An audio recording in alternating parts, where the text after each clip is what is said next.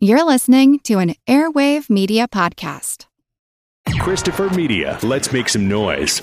At the edge of oblivion, and that our planet has just edged closer to the brink of World War III. on the brink of destruction, Enormous explosions in the distance have rocked the ground we're standing on.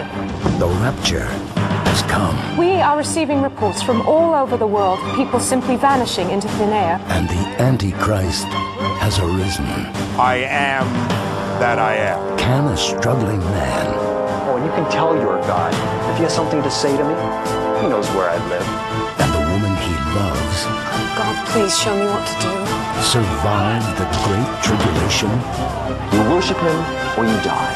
That's your choice. Cloud 10 Pictures proudly presents the groundbreaking drama Apocalypse. Welcome to an age of human enlightenment. Shot on six continents, Apocalypse has been called outstanding and soul winning. And the soundtrack, featuring some of today's finest Christian artists, is praised as exceptional. Don't miss the movie that started it all Apocalypse. Caught in the eye of the storm. Welcome to the projection booth. I'm your host, Mike White. Joining me is Ms. Jennifer Handorf. Hello. Also joining us is Mr. Dan Martin. I'm the one with a head injury, and I'm beginning to think the whole world's gone mad. This week we are covering a quartet of films made between 1998 and 2001 Caught in the Eye of the Storm, Revelation, Tribulation, and Judgment. They're a little similar to the Left Behind books and films, though without the star power of Nicolas Cage or Kirk Cameron. We will be spoiling these films in so much as they can be spoiled, so get your Mark of the Beast on and get ready for a very sacrilegious discussion. So, Dan, was this your first experience with what people call rapture films? Yeah, I'd been aware of them, but I hadn't chosen to get involved up until this point. And what'd you think? They went on a journey on the films. They went from being morally objectionable to just being the level of a very, very bad TV movie. How about you, Jen? Well, I grew up in the American South, so many of these films were available at my local library. So, no, it was definitely not my first experience with them. First experience in a while, certainly, though, and uh, it was. It was it was a little bit overwhelming. I'll be perfectly honest. I have some sort of weird, sick fascination with these films, and I don't know why that is. I think it's because so many of them, and there are dozens and dozens of these movies, and I don't know if people are aware of just how deep and wide the breadth of this uh, genre, if we can call it a genre, subgenre maybe. I mean, because it's post-apocalyptic kind of and but they all it's like they all follow the same story beats it's really weird like watching this movie uh the the first one caught in the eye of the storm aka Apocalypse, because Apocalypse is the on-screen title, and then Caught in the Eye of the Storm apparently seems to be the title song, which I don't get.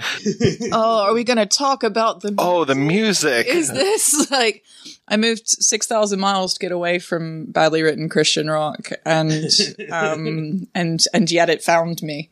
There's a lot of original music in these things, if you want to use the word original. And and what seems to be the demo synth track off some keyboards as filler. just just anybody playing whatever the last loop was Yeah. on the Casio they bought down at the Salvation Uh, Army. Gary Busey sat on the Casio. It reminds me of almost like the sci-fi channel movies where it's like you know banana conda the the banana that became a, a man-eating snake versus sharktopus or something. It's just like they all follow the same story beats and it's and i don't know where this story comes from. It's like i think from like thief in the night series back in the 70s but like as far as actually tracing it back to like a real thing in the bible yeah good luck. I'm not really seeing that kind of stuff. It's really bizarre. And the- it's like they come up with this story and they, they all tell the same story just in different ways. I, I would say that if if if anyone is to treat the Bible as a historical document, it is not the makers of these films. It's interesting because they vacillate dramatically between being literalists to the extent that like they refer to scholarly direct interpretations of the Bible done through like a, a legal mind in the uh, late 1800s, mid 1800s by the end of the franchise to just making it up. and it, I think it's obviously these are the only four I've seen, but they all have the same arc, which is essentially a Hollywood structure of a person with an emotional deficit going through various events that uh, surround them, making choices that lead to them overcoming that deficit in some way. Normally, that deficit is like Sam Neill not liking kids in Jurassic Park or something like that. But in this, it's being an atheist every single time. Every movie is which one of these characters is going to be the one that finds God by the beginning of the third act. And then in this case, they've just sort of, you know, then done a sort of semi sci-fi post-apocalyptic join the dots of uh, Christian platitudes and arguments they can win because they're writing both sides. If you look back in the script, you can see the pages where there was only one tab was where I was carrying you. This first one, Apocalypse Caught in the Eye of the Storm, it's the real barrier to entry because this is the lowest budget looking one. It looks like it was shot on video and it, it man, it is fucking rough. This is a rough watch. They seem to only shoot about like 10% of the actual footage, and the rest of it is culled from rather tastelessly appropriated I mean- stock footage of real disaster. Yeah, the nicest thing I could possibly say about this film is that it's it's in its finest moments. It's Leni Riefenstahl adjacent.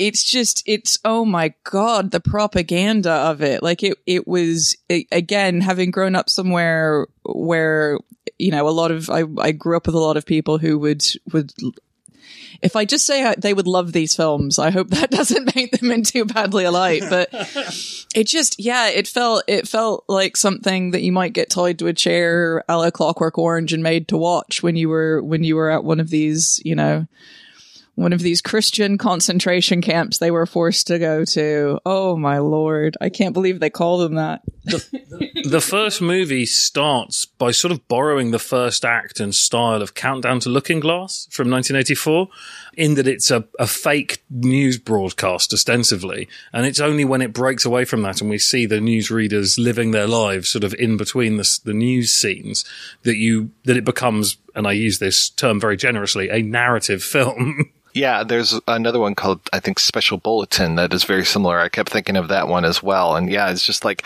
the, the improbably named Bronson Pearl, who was the man of the year according to Time. I love they they must have like a time Most trusted man in America. Oh yeah, they, uh, because later on in the fourth movie, they've got a different Time magazine cover, and and Helen, our other main character, is on that. I'm just like, what is up? Why is Time focusing on these WNN reporters so much? I just like the idea that the entire staff at Time are ungodly, so they're able to continue publishing without missing an issue.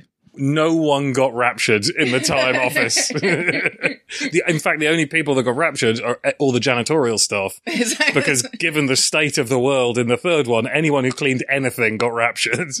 Our main characters are Bronson Pearl and Helen Hannah, and it's basically kind of their struggle. And then Bronson's away for I'd say what the first half of the film he's over in Israel, and then you've got these guys. There's the an Israeli general who has just one of the best accents I've ever seen. It's like they just took this guy from Central Casting and they're just like, "Can you do an Israeli accent? What can you do? A Mexican accent? Can you do some kind of an a vaguely ethnic accent of some, some sort?" This is our land. All we've got. There is no other safe place for the Jew. You know that. Wherever we have gone for 2,000 years, we have been hated and butchered. And now, they want to do it to us again. In our own land. It's just a tiny sliver of a land. So the land is meaningless. It is our existence they cannot tolerate. We have got to fight. We are not a people who can hope for a better day. We live as one. We'll die as one. I do sympathize with you, General. But it is not just nations we are talking about here. We're set, Bronson. We're going live in 30 seconds. I'm pretty sure they could be sure that their audience had never heard an actual. our, ethnic, our, our, uh, our target audience will settle for ethnic. do you know Tony Montana and Scarface? Just kind of around there. And they are both reporters at WNN, the World News Network, which I don't know what their policy is, but they like to broadcast in English in any country. So, like when they're showing these big screens in uh, Hong Kong and China, I'm just like, I don't think this is going to go over too well, but you guys do your own thing. The massive billboards seem to be uh, sort of a part of Macalousso's big plan. They form the uh, the linchpin of his stage one before the VR headsets get bust out in episode I was going two. to say it's the launch announcement for the ONE VR headset. Um, but it's also, I think, I think this is one of the first points, one of the many points of many points that the the film really calls out its own target audience's bubble. Like the there's so much of this film that only takes place in a world that for lack of a better analogy, a Midwestern Christian 25 year old can imagine, sort of in the, in the densest, sort of diminutive fashion. It, the, you know, the idea that who would think that in another, in another country you would need the sign to speak any other language other than English. It sort of projects this absence of, of, you know, internationality, really. It's for people that don't see the value in owning a passport.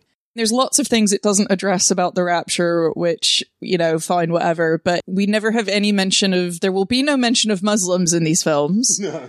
There will be no mentions of, of Jews. No, there there's will a couple be of Jews in the first one. There's a couple. Okay, in the first one. Okay, there's there's there's okay. I stand corrected. But then but then equally, I mean that's one of the big things. There's small things like again, I'm very concerned about whoever's taking care of all these Christian dogs that were left behind. Yeah, I would have liked a lot more like White King wild dogs roaming the streets.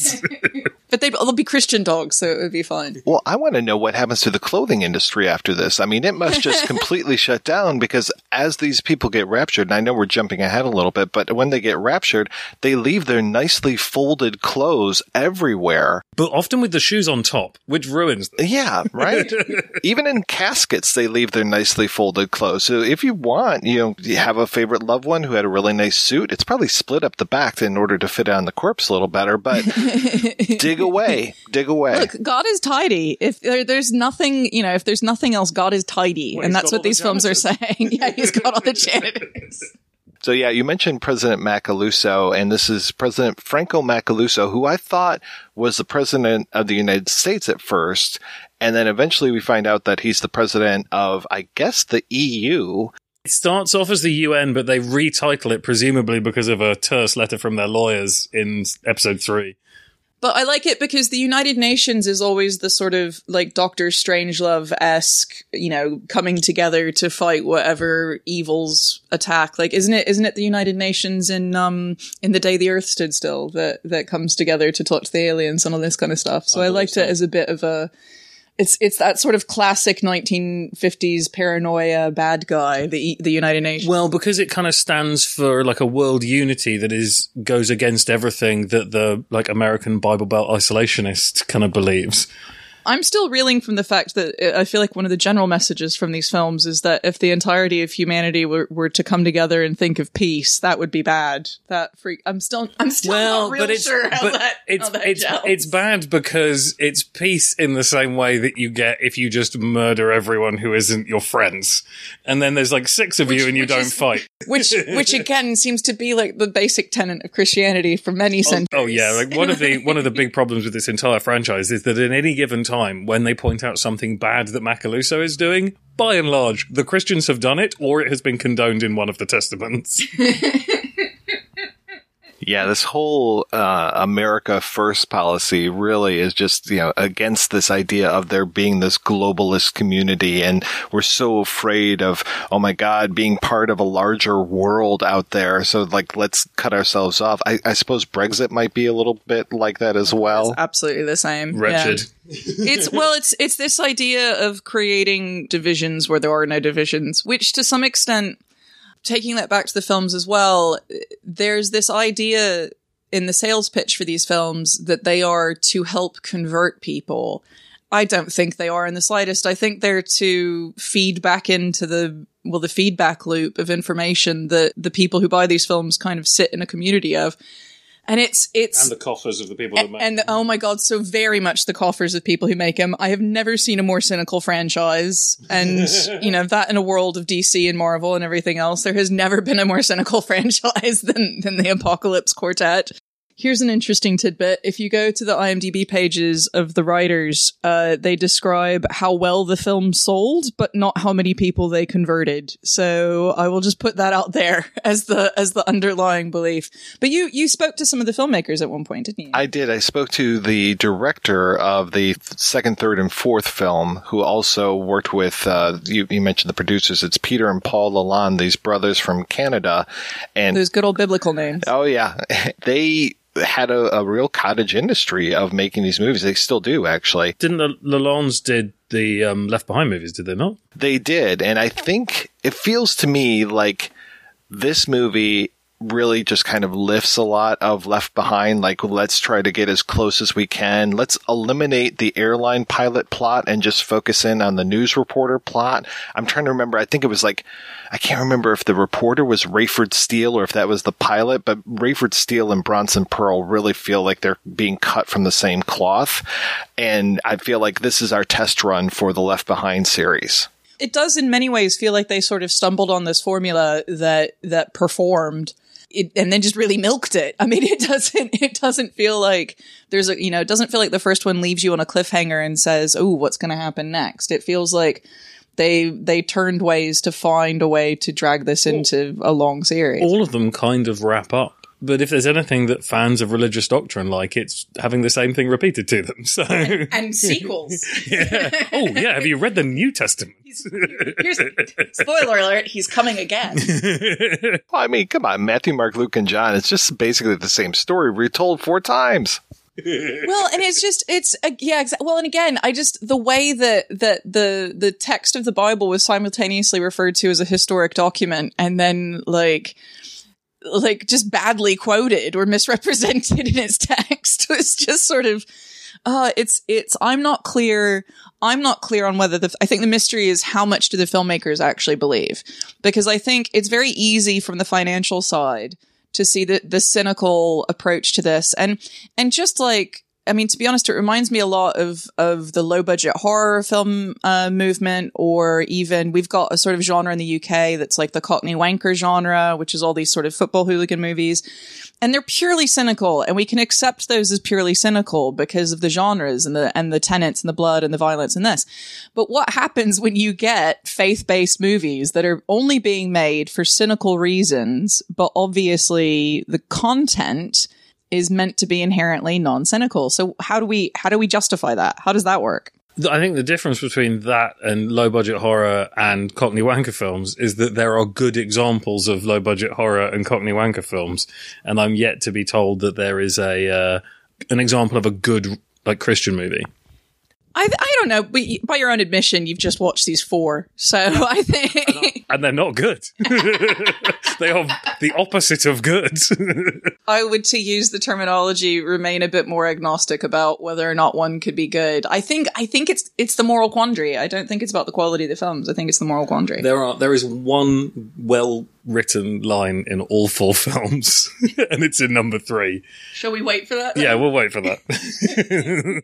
all of these films are a platform to inject you know, you talked about the stock footage, but the other part that they just lift from Holy is all of these ready-made religious tapes that they have and of uh, Jack Van Impe and Rexella Van Impe, and uh, there's an, at least one other guy that they constantly go back to, and it's just like, okay, it's it's not stock footage, but it's just the easy way, and it's like, oh well, we have these tapes, these like ready-made Rapture tapes, so let's go ahead and do this, and then the, even those are all cut together, and they just will pull little bits and snippets and then be like, okay, yeah, this is the message. This is the message we need to get out. I mean, by the time we uh, hit the second film, it's all about hijacking the, the satellite transmissions and being able to broadcast these Van Impe tapes given that Van Impe are actually a production partner, Van Impe Ministries are a production partner on this, that is literally a now a word from our sponsors moment. When they cut, and it's the same, by and large, it's the same evangelical footage in all four films. There's a few new bits here and there throughout, but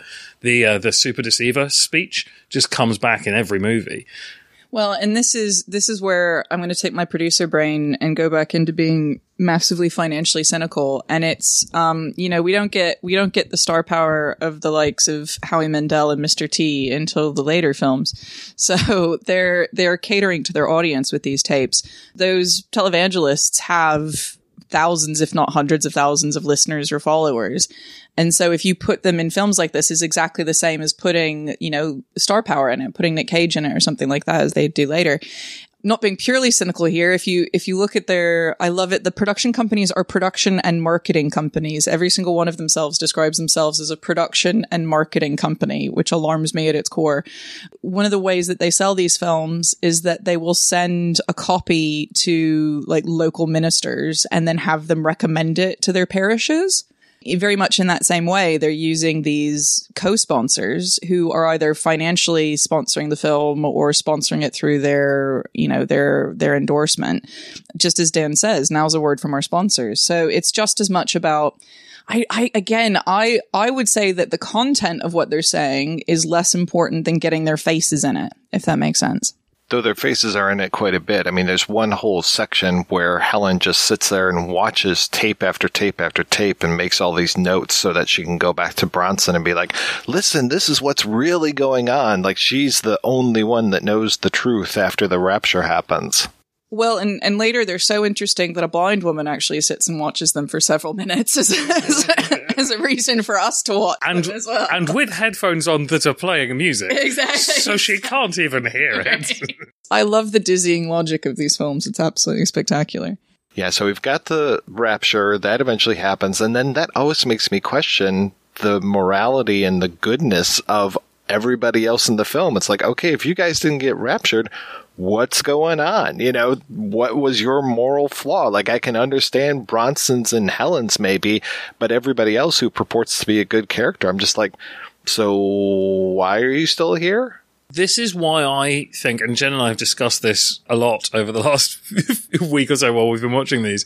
Um, this is where I feel that there is a certain amount of conversion intent in these pictures because I think they're saying, look, you can be a good Christian, you can be a good person, but you need to believe in this specific thing. Otherwise, it's not enough like there's literally a line later where one of the characters says, uh, going to church no more makes you a good Christian than going into a pet store makes you a cat, which obviously is stupid because you can't buy Christians in a church, but the anymore, anymore, but the, um, but like they're literally saying, Hey, viewers, you know, you're watching this, you're into whether it's, you know, you're a big fan of Corbin Bernsen or you're, you really like these evangelists, but what's really important is that you need to up your game. You need to believe in the rapture and that only as a child will you enter the kingdom of heaven with that pure innocence. Yeah, it's it's one of those like major technicalities about being a Christian versus being a good Christian and it's the it's the notion that you can't just say you're Christian or go through the motions. You have to in your heart truly accept God,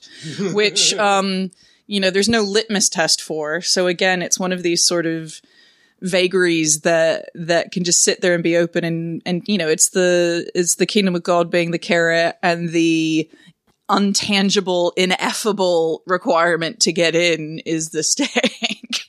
The idea that you can be good and not have been you know bamfed into the forever after is as dan said part of what makes it accessible to other audiences. I think the fact that they're you know, it, it, leaves open this idea of can there be a happy ending for anyone who is left behind, so to speak? Well, yeah, if they get killed by the devil, they go to heaven. It's one of the big issues with the whole, like, the entire dichotomy is problematic because it's like, just say no, do your thing. Macalousso turns up, he'll kill you, you go to heaven. That's what you want you know, if, if killing yourself wasn't against the law, the second the devil turns up, they'd all commit suicide. but that, but that's against the rules. So they have to sit around waiting for the, you know, the Euro devil to come along and guillotine them in a dream. Euro devil. that's, by the way, what, what Jeremy Corbyn calls the EA. Yeah, I like how ethnic he is in this first movie. He's played by a different guy in the rest of the films, but in this one, he's got a more of a thicker accent and he's slighter and stuff. And yeah, he just, uh, oh, he exudes evil so well. He's quite sinister, isn't he? He's got um it's as the as the as the character develops later on, there's a there's a British comedian named uh, Kevin Eldon who always plays these sort of uplit comedy creeps. And I'll be damned if he's not the absolute spit for Kevin It's Eldon. Macalousso's right hand man in number two, who looks like Kevin. Is that the one? Is that oh my god, it's so good. It's absolutely brilliant. But I love this sort of like Bava esque hard lighting that they I don't I don't know if it's only because they had three lights or two gels or what, but It's because they didn't have any furniture or wall dressings. it's it's yeah, this chroma sort of day glow lighting is is such a strange choice and yet so committed to. well, they couldn't be uh, they couldn't be described as encumbered by subtlety when it comes to demonstrating that these guys are bad. Whether it's uh, whether it's well, um, I won't I won't get to the most ridiculous over top. Oh, he's bad now, which is from the end of number three. but yeah, it's an it's an amazing transition, and then obviously just in this first one especially, as soon as you can sit there and go, "You what?"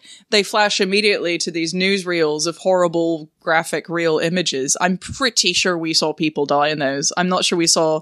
You know, it just feels very Mondo esque. And you don't even have long enough to really complete your last what the fuck thought until you get to the to the next moment, really. Yeah, Macalousso in this film, he's got a guy named Parker, uh, who he just reminds me of Stephen Miller so much. He's just kind of drawn and his thin hair and just seems to, again, exude evilness. And he, oh my God, is he chewing up the scenery every time he's on screen. yeah, the the left hand of the devil is always hilarious. Uh, hilarious casting. The thing that I find to be the most hilarious with all of these is what they call the people who are left behind that are secret Christians or maybe not so secret Christians, the ones who are going against Macalousso, and they are called the haters. The oh, haters. When did when did haters become like parlance in outside of these Christian movies? Was it already being used by then? I feel like it was more recently than that. Uh, and that the writers of this must have been like, "Oh, damn it! Wait, that's ours. We used that."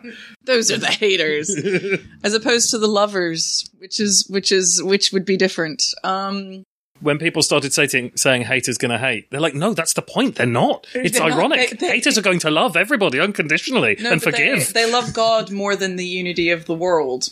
Which I again I wasn't aware those things were at crossed odds, but you know as as the film goes on, what these films really taught me is that if you want to love God, you've got to be willing to die for Him and hate everyone else. As far as I'm aware, that's basically what we're doing. But if you like the devil, you get tele- telepathy and world peace. So again, I'm a bit confused by the ground rules of Christianity as Yeah. they were explained to me previously than these films. what they're telling us, especially in this first film, what they're telling us is that if uh, if someone comes along and they're in charge of a big uh, like collection of nations and they manage to broker a peace deal, then they're evil. That's it. We can't trust anyone who's trying to organize world peace. They are shifty. Yeah, especially peace in the Middle East. That is really bad. Well, although actually that said, I think that the person who's currently in charge of creating peace in the Middle East is probably the son of the devil. So Now, a senior negotiator appointed by Donald Trump is on his way to the Middle East to promote a future peace plan for Israel and Palestine. President Trump's son in law, Jared Kushner, was expected to accompany Jason Greenblatt on a week long tour of Gulf states. The U.S. delegation will outline the economic elements of a proposal aimed at ending the decades old conflict. Just got some exciting news for you guys off of our information wire here, which is that um, haters uh, comes from the notorious B.I.G.'s player hater um, uh, in his uh, songs released in 1995. So, um, so yeah, this was so this is this is post player years. hater. three years off. Um, so the writers of this were very hip with the kids, and um, Peter Lalonde, big notorious BIG fan. So, did you were you watching WNN just now? I know, I know. It's it's. I've got I've got the alerts on my phone, so they they come up, uh, and it's actually because my phone can hear any time I say anything controversial. It just occasionally. Russia just prodding you with information. Yeah, Russia, Russia just likes to send in slow nudges as I as I carry on. Again, it's it doesn't seem to to it's like a montage of cultural references. It doesn't seem to be taking from any one um, solid platform. It just seems to sort of be throwing what sticks or, you know, throwing and seeing what sticks. And what they come away with is just mind boggling. It's a law of averages. They just make enough crazy comments and and some of them stick. you start to see a pattern that is sort of like a story. Oh, I think I've I think I've now come across my favorite line, which is, and I realize we're bouncing around massively here, but is is um yeah is um Gary Busey later explaining to his Christian police officer colleague. Well, if this has something to do with the devil, I wish they'd sent you. You're a Christian. You know more about that stuff. And it's like the, the instant ability for someone to instantly believe that sending a Christian cop to a crime scene would have made a difference. Um, but then not be willing to believe any of the other stuff that he sees. Like, it's such a weird that all of these people, oh, when can we talk about salty bananas? I can't wait. Hold your. I know, I know. I keep jumping ahead. It's just too much. It's really hard. I'm still, re- I'm really amped to talk about Mr. T. So, And that's the thing. Each of these movies gets better and better and better. That's the word you want to use, but they do get more superfluous. in a as a sort of in a sort of delirium kind of way, I guess they do. You start to have your view of the world reshaped. I did find that I was sort of shouting at the screen by the by the last ones, but I'm not sure.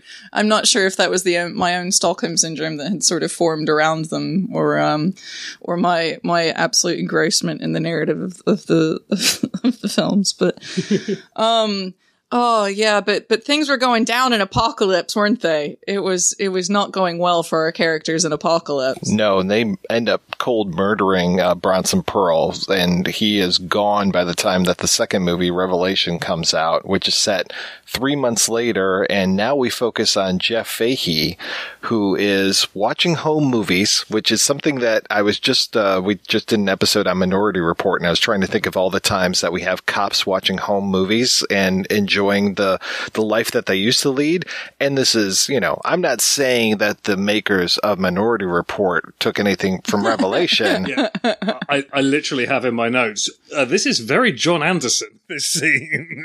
my, my favorite thing about this particular scene, which uh, Dan and I watched this one separately and then both brought it up to each other, was um, the loving way in which her husband commanded her to smile and then show him her face. yeah, some Go on, darling, smile.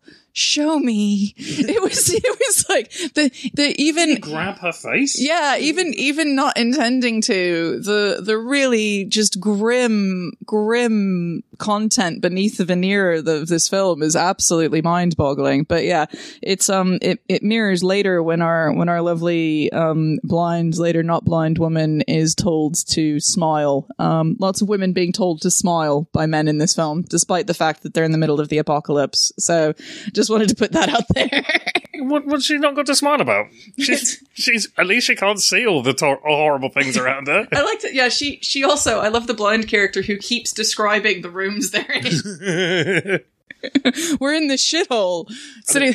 I'm guessing it smells like a shithole. it smells like a shithole. you all stink, is what I'm saying. Can we not get a shower in here?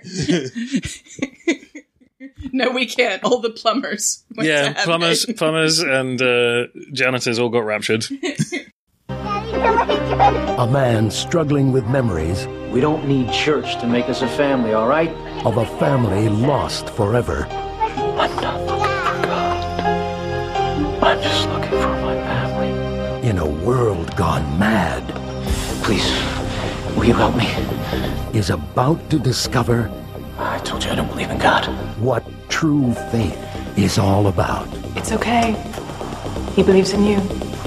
Cloud 10 Pictures proudly presents Jeff Fahey, Knock over this little glass of water right now and I'll be a believer. Come on. Nick Mancuso, I will show you the power that lies within yourselves. and Carol Alt I know you. You're the, the Messiah. In a Peter and Paul Lalonde biblical epic, Revelation. Let the day of wonders begin. Witness the world of the Great Tribulation. What have we to do with Jesus? A world ruled by the Antichrist. Renounce it, Cindy. And follow one man's journey to find his family, It's my Wendy. I beg. renew his faith, Not even your God can save you. And discover hope. Revelation. The book has been opened. So this is the movie that introduces us much more to psionic abilities and to virtual reality. And I think there's just something really ironic having Jeff Fahey be in a movie about virtual reality since we all know him as the lawnmower man. Oh, so good.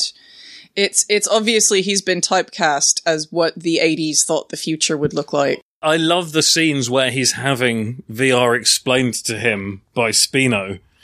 Bec- because of his Spino. Spino, Spino, Spino the wheelchair man. Spino the paraplegic. Yeah, this movie is a little problematic in some of its ableism. uh, and, It's nominative determinism. and everything else. Yeah, like he goes in and, and Spino's dressed like a cowboy because it seems that his, in this world, VR puts you in the costume you're wearing in the real world, we notice later. So Espino dresses for the beach, and they're on a beach. Spino dresses as a cowboy, and he's a cowboy in, in VR. So yeah, and he gets to explain to to Jeff uh, about VR, which includes some rather fun interaction with a shell at one point as well. Oh yeah, the sadomasochistic shell moment. That's like, you know what, you know what's going to go well in these Christian films is if the guy just just flays himself for a few moments. This is this is not the first time this film is reminiscent of the Hellraiser series. It's well, yeah. There's definitely some of that stuff in Hellraiser 2 where they're just running around dimly lit corridors.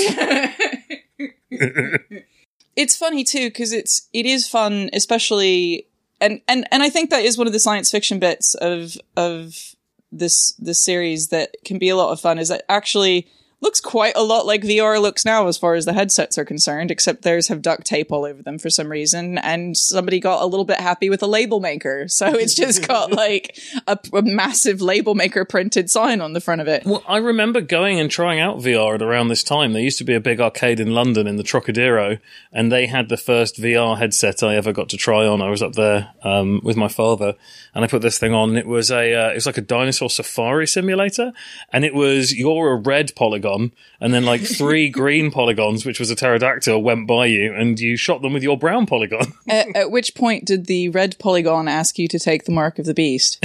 I mean, I, I'm marked up already. I was born with it in my hairline, so I'm all good. 666, the devil's area code. Search for it on the skin of the evil one. What, what evil one? Damien! Hey, it's all right. It's just three nines. well, that's the emergency number in the UK, so that's how I remember that. There you go. So yeah, now we've recast Franco Macalousso as Nick Mancuso. So all the times while I'm writing my notes, I just keep combining oh those things and saying Frank Mancaluso. and yeah, his big plan is this whole thing called the Day of Wonders, which now he is firmly in charge of everything and no mention of any other government officials. We don't know what happened to any of these people. They were all raptured, good Christians all. Oh, okay. Well, I can definitely see our president being raptured. Oh, definitely. He's definitely. I'm sure. I'm sure he is a believer in something. I believe in God. I believe in the Bible. I'm a Christian. I'm, I, you know, I have a lot of reasons. I love, I love people. So he's got this whole plan of enacting this Day of Wonders, which is all going to take place via VR. And I find a real hard logistical problem with this because when you put on the VR headset later on in the film, we're talking probably like third act, he shows up. And I think he shows up individually for every single person that puts on the headset. And I, am just like, how does that happen? Has, is it just It's like Santa. Don't worry about it. He could be everywhere at once. As the dark deity, he is omni- om- omnipresent. He can literally appear to everyone at once. Uh, earlier on in Oh no, it's in number three when they possess two people at once. Right. Oh man, no, it is that I I did question that momentarily, and then in the context of everything else in this film, I think by this point I had just stopped being resistant to nonsense, um, and so I was just like, oh okay, yeah, cool. So he can do this with everyone at once. Um, the, the the thing is, the film like a lot of admin dismisses so many flaws, uh, but but but it charges forward. but the fact that it dismisses it means that it recognizes them. Like, and, and this isn't one that they acknowledge, but there are so many times when they're like, oh, but hang on a minute. If someone's watching this, they might say, but surely this. And they're like, it's okay. We'll put in this line that will completely blow that question out of the water. Well, and it's it's. I'm going to go back to the cynical finance of this all again because I, I don't think it's any mistake that the director and producer of this went on to make what they claim is the first VR uh, feature film, which is called what, like Jesus Jesus, Jesus VR. Jesus VR. Yeah, it shares an executive producer and a religious consultant Oh, with the. Passion of the Christ. my my religious consultant is God. But uh but yeah, it's I mean, I I really wouldn't be surprised if that is an element of of they knew they wanted to make something VR, they've been waiting for it, they've been making it happen, da da da. So they centered these films around a virtual reality headset because that's something that's a way to introduce it. Excited about. Can I can I sidebar very quickly and just tell you a little thing about Jesus VR? Oh, please.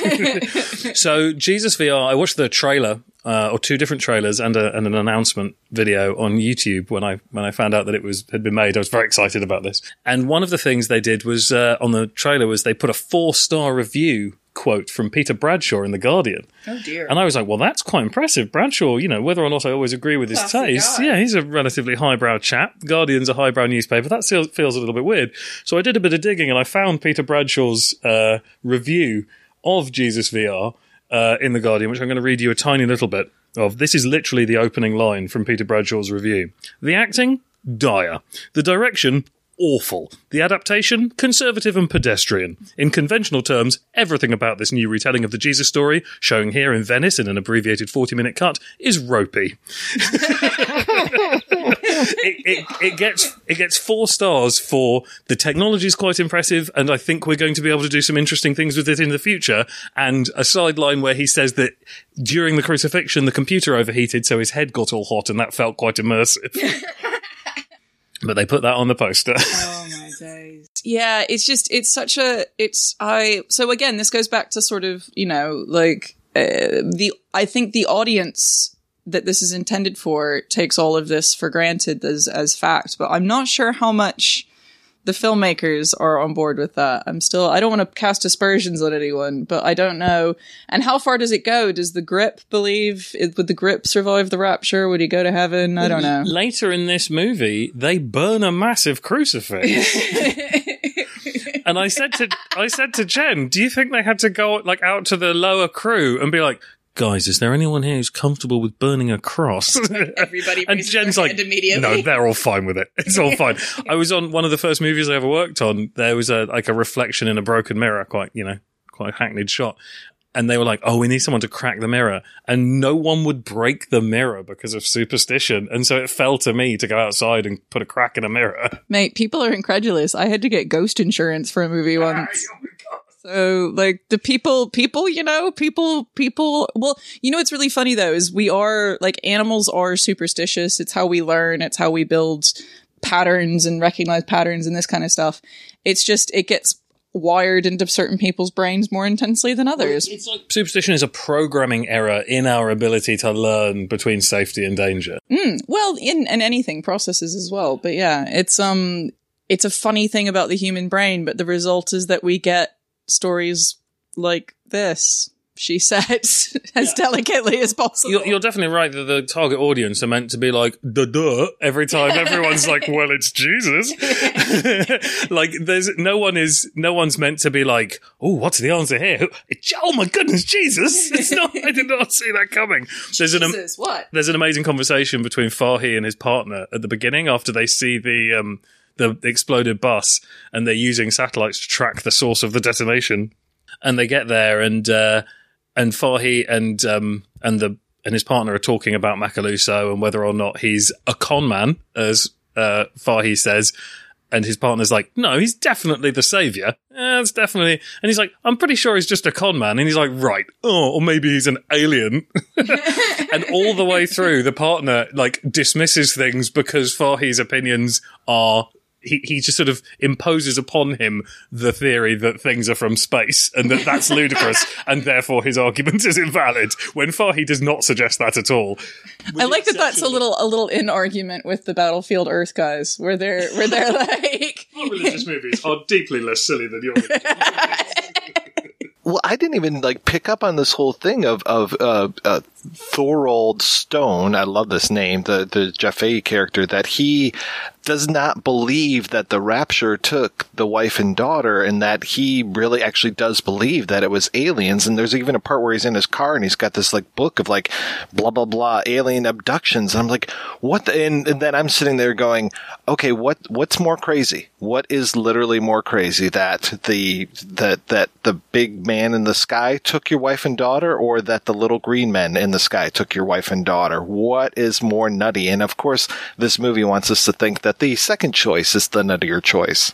Well, that's the thing. I mean, statistically speaking, as an atheist, there is more, there's more chance of there being life in the, uh, in the universe, like, o- other than on our planet, than there is of some deity. Well, and this is this is what brought us to my my most cringeworthy line of the series, uh, which is particularly tone deaf and appropriate for the new cycle at the moment. But it says, um, uh, "It's not people who believe in aliens that they're sending to concentration camps. It's people who believe in the Bible." And it was like, oh wow. No, you're, you're wrong. It's Mexican kids. yeah, exactly. Yeah. It was like, oh man. and that's being done by Christians. I know. It's just, it's just like, oh wow. There's just a lot. Just this morning, that picture of uber Christian Mike Pence standing outside of the cages with all those men in it. It's just like, and no compassion on his face whatsoever. It's like, wow. But he's never alone in a room with a woman who isn't his wife. So, you know, he's, a, he's going to get raptured. That's haters for you. It's so utterly tone deaf in places that again, like, like the, the inherent hypocrisy, I just keep going back to it and it just absolutely exploded my mind about every, every scene change in this where, you know, the tenets of this are just at odds with each other, just constantly at odds with, with each other. And it's more, I would go with the fact that, that, um, that our chief bad guy, who later gets called Lucifer, and I don't know if I'm missing some of my Bible history or not here. I don't know if Yeah, if there's an Macalousso, like, a, an actual is like that a demon name that I've missed out on or something or Lucifer? well, no, no, no. They call him- Gets Oh, right, in, Macalousso. four, in the court case. Yeah, yeah, they just like drop all pretense that he's anything other than Lucifer, and and that was shocking to me. I wondered if maybe Macalousso was meant to be Mark of Lucifer in a Louis in a Louis cipher kind of way. Oh, a wow! really a really loose. Dan is seeing levels in this film that the filmmakers didn't even know they were implanting. I mean, isn't that all film criticism? When I was a kid, uh, there was some crazy guy going around my neighborhood leaving all of these handwritten and photocopied pamphlets that he made all about the mark of the beast. So I've kind of been just fascinated by this idea, and they were hilarious. They were like cartoon drawings of this guy at a gas station with a board bubble that comes out that says, Now that I've got my 666 mark of the beast tattoo, I can fill up my car. And it's like, wow. And, and talking about like, oh, the World Bank, if you add up all these things. So again, it's the whole like globalism, it's commerce. And that's the thing is too, that was cracking me up too, is they're like, oh, in, until you get the mark, you won't be able to buy or sell anything. And I was just like, well, we could barter or is, Well, is like socialism bad? akin- exactly, yeah. Is that having socialism and Christianity be on the same line of any argument is is slightly at odds with itself as well. I mean, I presume that's an acknowledgement of a specific line in the book of Revelation where they're like, well, yeah, but that was written a long time ago when buying and selling was kind of like it. Like they'd just come out of a bartering period. Currency was comparatively exciting. Well, and you get you get as well that there. Oh, I can't remember what it was, but obviously at the heart of a lot of financial tensions between uh, Christians and Jews is the idea that um, Christians couldn't lend money. So I don't know if that's part. Yeah, yeah, yeah, yeah. They, it was considered filthy to lend money, so they let the Jews do it, and then and then they were like, "God damn it, they're really good at it, and they're making loads of money. Let's demonize them for being rich." Is this woman Irish who comes up in this one? no, no, no. it- Irish is four. Oh, is she in Fort? See, this The is the other Irish- thing. Irish lady. The Irish lady. Um, yeah, where the hell is Helen from?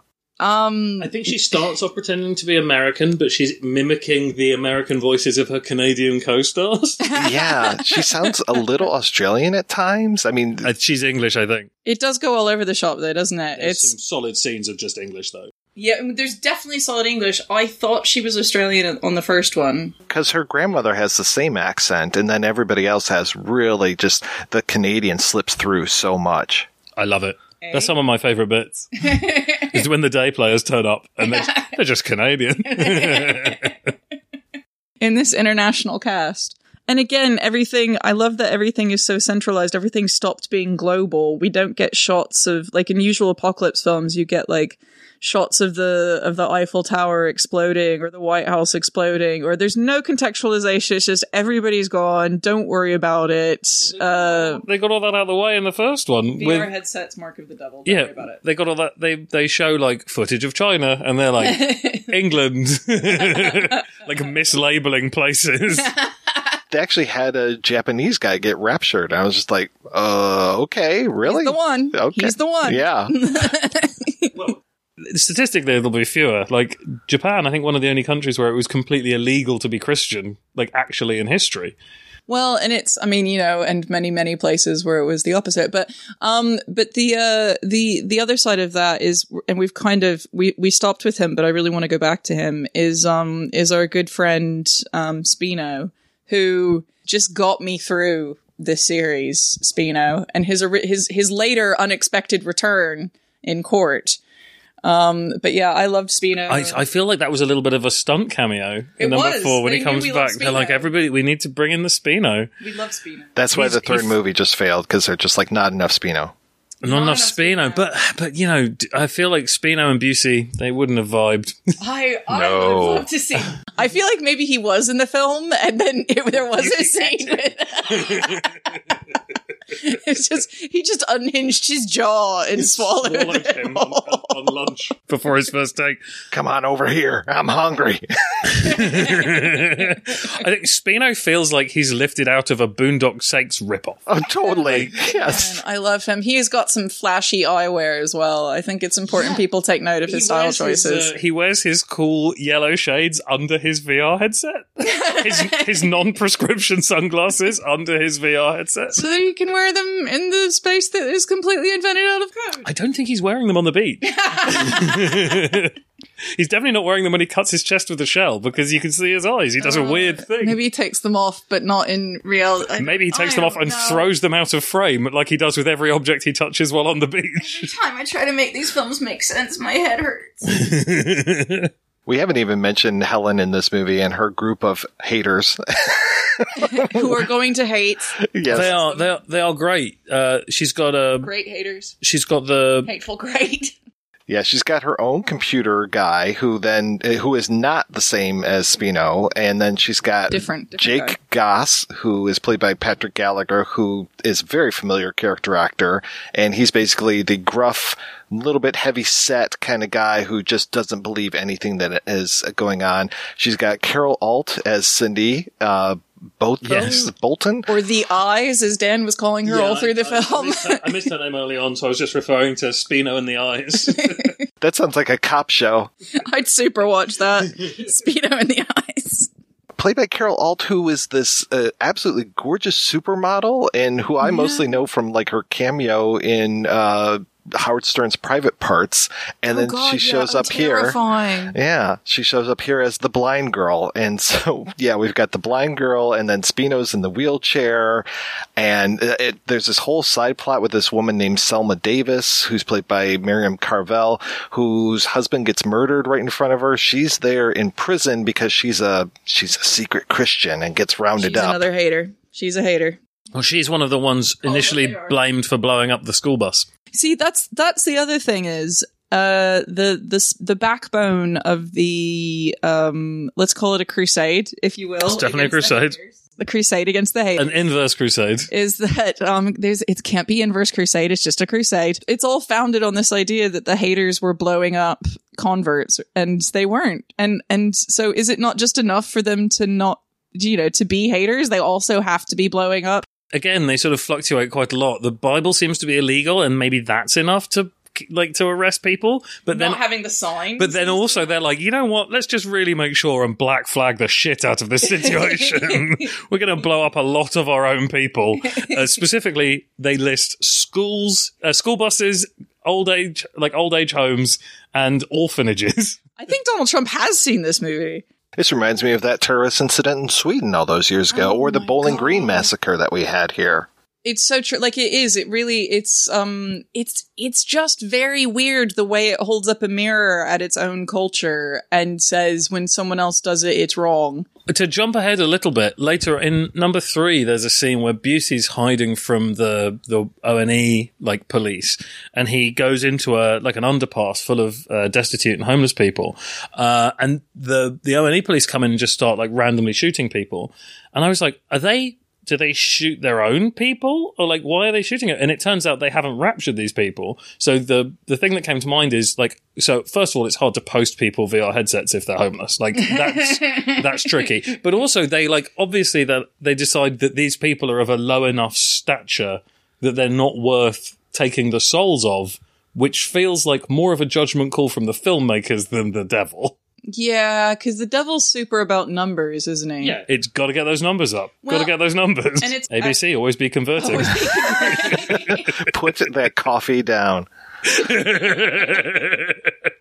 At some point, the goal for the baddies seems to be to either get all the Christians dead or everyone who's still alive on Earth to be uh, to carry the mark of the devil, so that they can all think about world peace at the same time and empower themselves to change the world for good. Am I missing something? No, that's a that's a sell. That's how they're convincing people to side with the devil. It's the world peace thing. Yeah, you've been you've been suckered by the by the uh, ever charismatic Macalousso. Wouldn't be the first time. Um, no, the the the devil needs enough people on side, and that includes killing everyone who isn't on side. That Earth becomes his domain.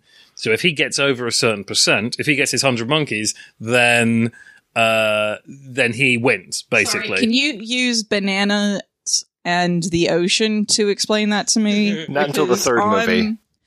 Okay, I'll wait. I'll wait. I think a metaphor about bananas and the ocean and how monkeys eat them would help me understand this whole thing a lot better, but maybe that'll come later. We'll, we'll come back to that for you. You'll, we'll, we'll make it all nice and clear. Okay, thank you. One of the things that undermines these movies is that, as far as the Christians are concerned, and by the Christians I mean both the audience and the Christian characters in the movie, this whole thing is rendered somewhat moot by the fact that it is all going according to God's plan and that nothing they do will make a difference. Like sooner or later, God will turn up. He'll say, okay, go away, Satan. You lose. I win. Everything's over. Everyone join me in the kingdom of heaven.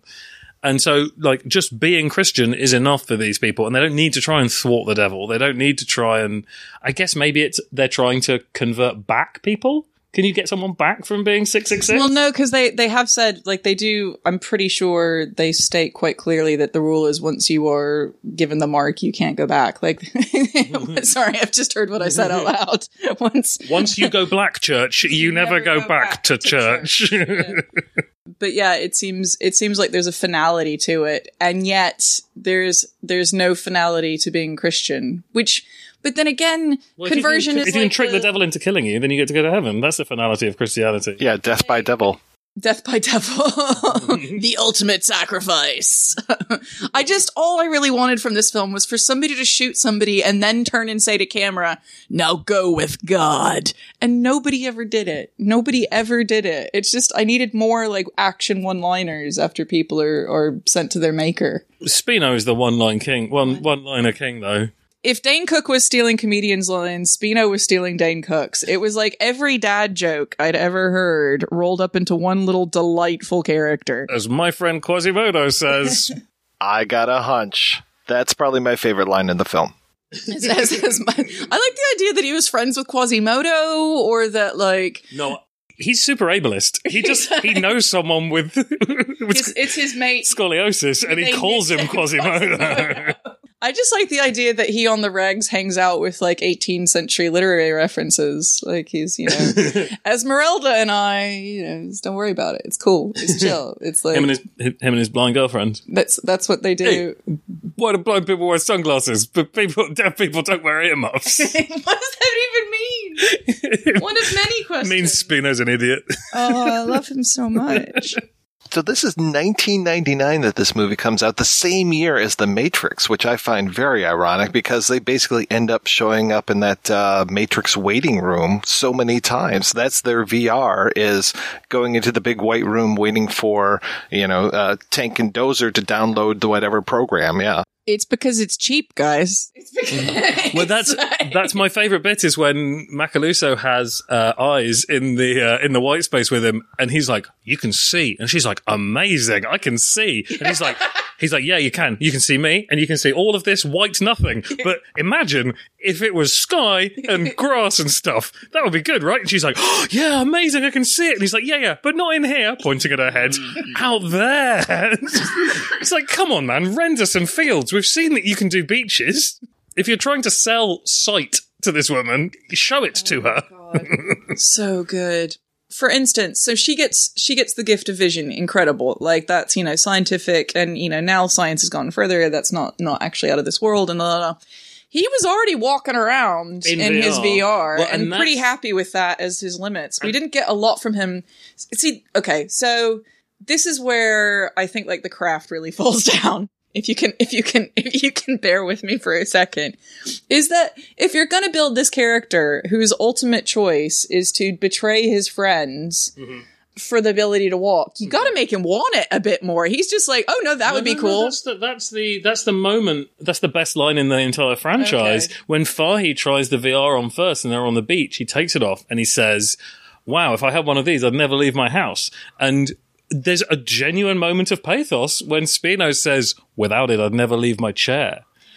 And that's a that's a good line. It is, but I just don't think it sets up betraying God. I think it's not and such a your big- no, and his half sister. not, it's not such a big leap for him because he says a couple of times before he makes that choice that he already believes that Macalousso is the is the Messiah. and he is super hitting on the eyes like loads. Yeah, yeah, yeah. He definitely wants to use She- his legs she so he eaves can the run shit after out her. of Now, him. she, now she's now she's out of his league and can see. she makes him eat that apple hard. it's very clearly an Adam and Eve moment. Um, and there's also, I can't remember if it's in this one or one of the other ones that somebody talks about the serpent and eating the apple and that having been That's done. It is this Yeah, one. yeah, yeah. So, um, so we're back to another, like they couldn't just convince him on his own to betray them. They had to get the super hot blind chick to betray, uh, betray God first. And she's a believe, no, is she a believer? No, she isn't. Is she? No, she's sort of agnostic. No, she's just agnostic, so she's not as hard. But then, you know, But then eyes is more impressive than legs, so you know I mean, yeah, like- she's got a better sell. now that now that she can see, he's super willing to do anything for her, including betraying his family. Is she the vegetarian in the movie?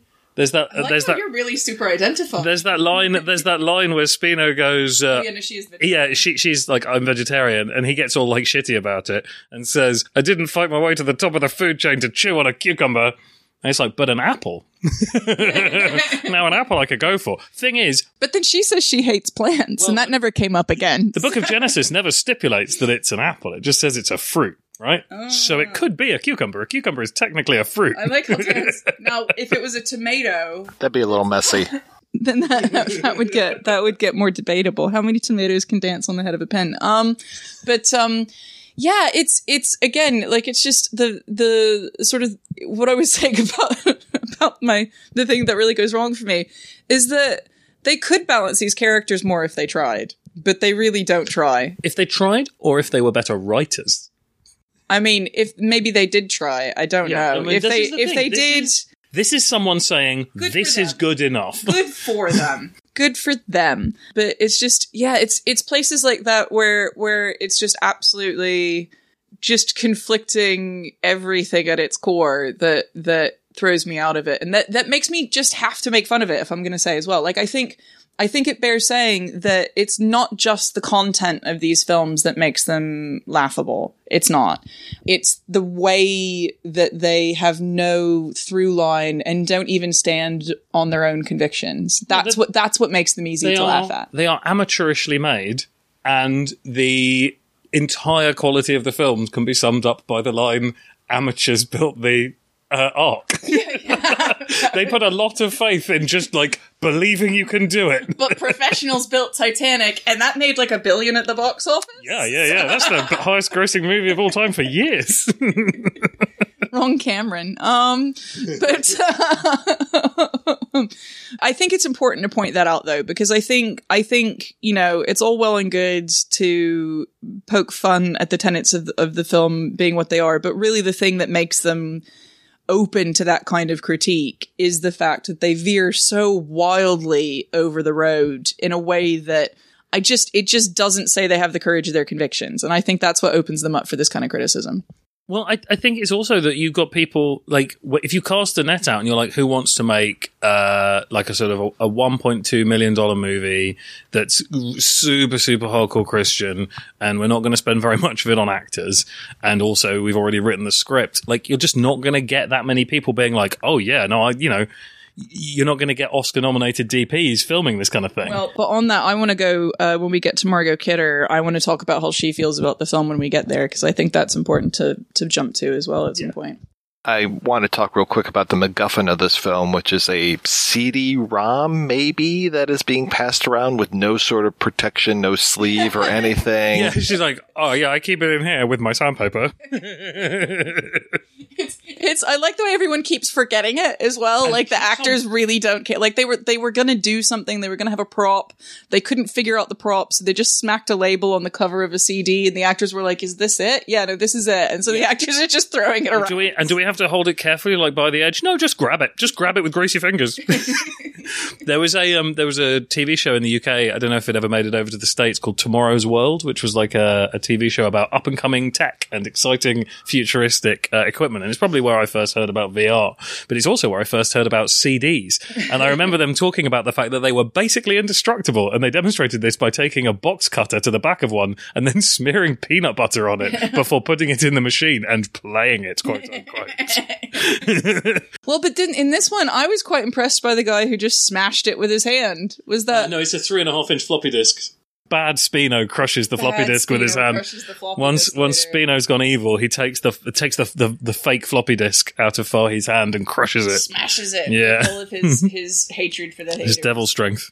I really enjoyed the label. Again, I'm very big on labels in this movie. The label printed on the CD cover, as well as the um, as well as the menu screens. Uh, I like Spino's screensaver, the hacker at work screensaver. I remember when I used to build my own screensavers a pixel at a time. um, remember flying toasters? That that's what this that's that's a time a simpler time that this film brought me back to. I wish the VR space had had flying toasters in the background. Fahey jumps on one and starts riding it. Woohoo! if I had one of these, I'd never leave the house. Uh, we have one of my favorite things in this whole movie, which is when they're trying to, they've got the, the good program and the blank disk and they're putting it in there and they're running this program and they're trying to upload something. And of course, we got the progress bar. My favorite thing in the whole world is that Spino comes in and grabs the monitor and s- tries to smash it. The monitor, which is not connected at all to anything we've clearly seen, still has a picture on it and that he thinks that by smashing the monitor, you're stopping the program. That always just gets me. Now, I just think it's this is one of the points that you guys need to know that these movies are actually sent from the future, and it's it's about wireless technology, the in monitor hard drives that we have now. They accidentally left them in in the production design. This was set in the near future. Like, it's not meant to be now because then it doesn't work. Like, it has they- to be post rapture, near future sci fi. It was filmed now, and then they sent it back to the past. But they've got they've got hand full body tracking in VR, wireless VR helmets. It's like the wireless VR helmet. I just I like the idea that that they went they went wireless, man. They went wireless from day one. Yeah. They, said I don't want to be tethered to a computer. at the time of that I'm sat in a recording, we have had proper seven axis wireless VR for about two months in the, in the world. Um, but yeah, it's it's absolutely oh, it's it's incredible. I want to live in this world. I want to live in this wireless everything world. Oh, we do. I like when he shoots the monitor with two guns. Oh yeah, he's doing a Chow Yun Fat. Yeah. In an, in an just standing there like a like a tubby Hawaiian Caucasian Hawaiian shirted Chow Yun Fats. Spino. I'm just talking about Spino. But they, but the thing is, when Spino goes evil, when Spino takes the mark and gets his gets it the use of his legs, they're like, but now he's taken the mark, he's kind of evil, right? Bad Spino. And the writers are like, should grow a yeah, but we've already kind of written him as a dick. Like he's an he's an ableist sexual predator. like, how do we make him worse? Have him shoot his own dog. Poor Elvis. Oh, Elvis. And they've called him Elvis because they know that all Christians love They Elvis. called him Elvis because the dog is really called Elvis. Is that true? Yep, Elvis the dog as himself. Elvis feel- played by himself. Nice. Do you think Elvis belonged to one of the filmmakers then? Oh, I'm absolutely certain. In the same way that I think a lot of the locations build belong to the actual filmmakers. And children. So we end the film with uh, the Day of Wonders has been postponed. Uh, Macalousso gets on TV and starts talking about the haters and just how horrible they are. And then we've got Stone, uh, the Jeff Fahey character, looking at a picture of his wife and daughter, and then looks up to the heavens. And he no longer believes in aliens. Now he believes in God. So all is right with the world. I'm I'm just imagining Donald Trump going on Twitter and being like, "We're postponing the day. Haters or or suck." It's like it just it reads like a it, the the movie's synopsis reads like a Trump tweet. The last scene is all of the haters that were in the furnace that were made special and fireproof by the hand of God. That, so Macalousso's left hand man puts all of the uh, puts the haters, uh, including Fahey, in the um, in the furnace and and turns it up. And it doesn't burn them, so he's like, more fire will burn them. So he turns it up further to burn down building levels. When it still doesn't work, he's like, God damn it, I'll do it myself, and opens the door, thus immediately consuming himself in fire. Which is why I was surprised he was so spry in the next one. Actually, there's no real. I mean, it seems like different left hand by number three. Is it? Yeah, yeah, yeah, yeah. He's got a different left hand because the left hand in number. Oh no, it's the left hand number four is the bald guy with the matrix glasses.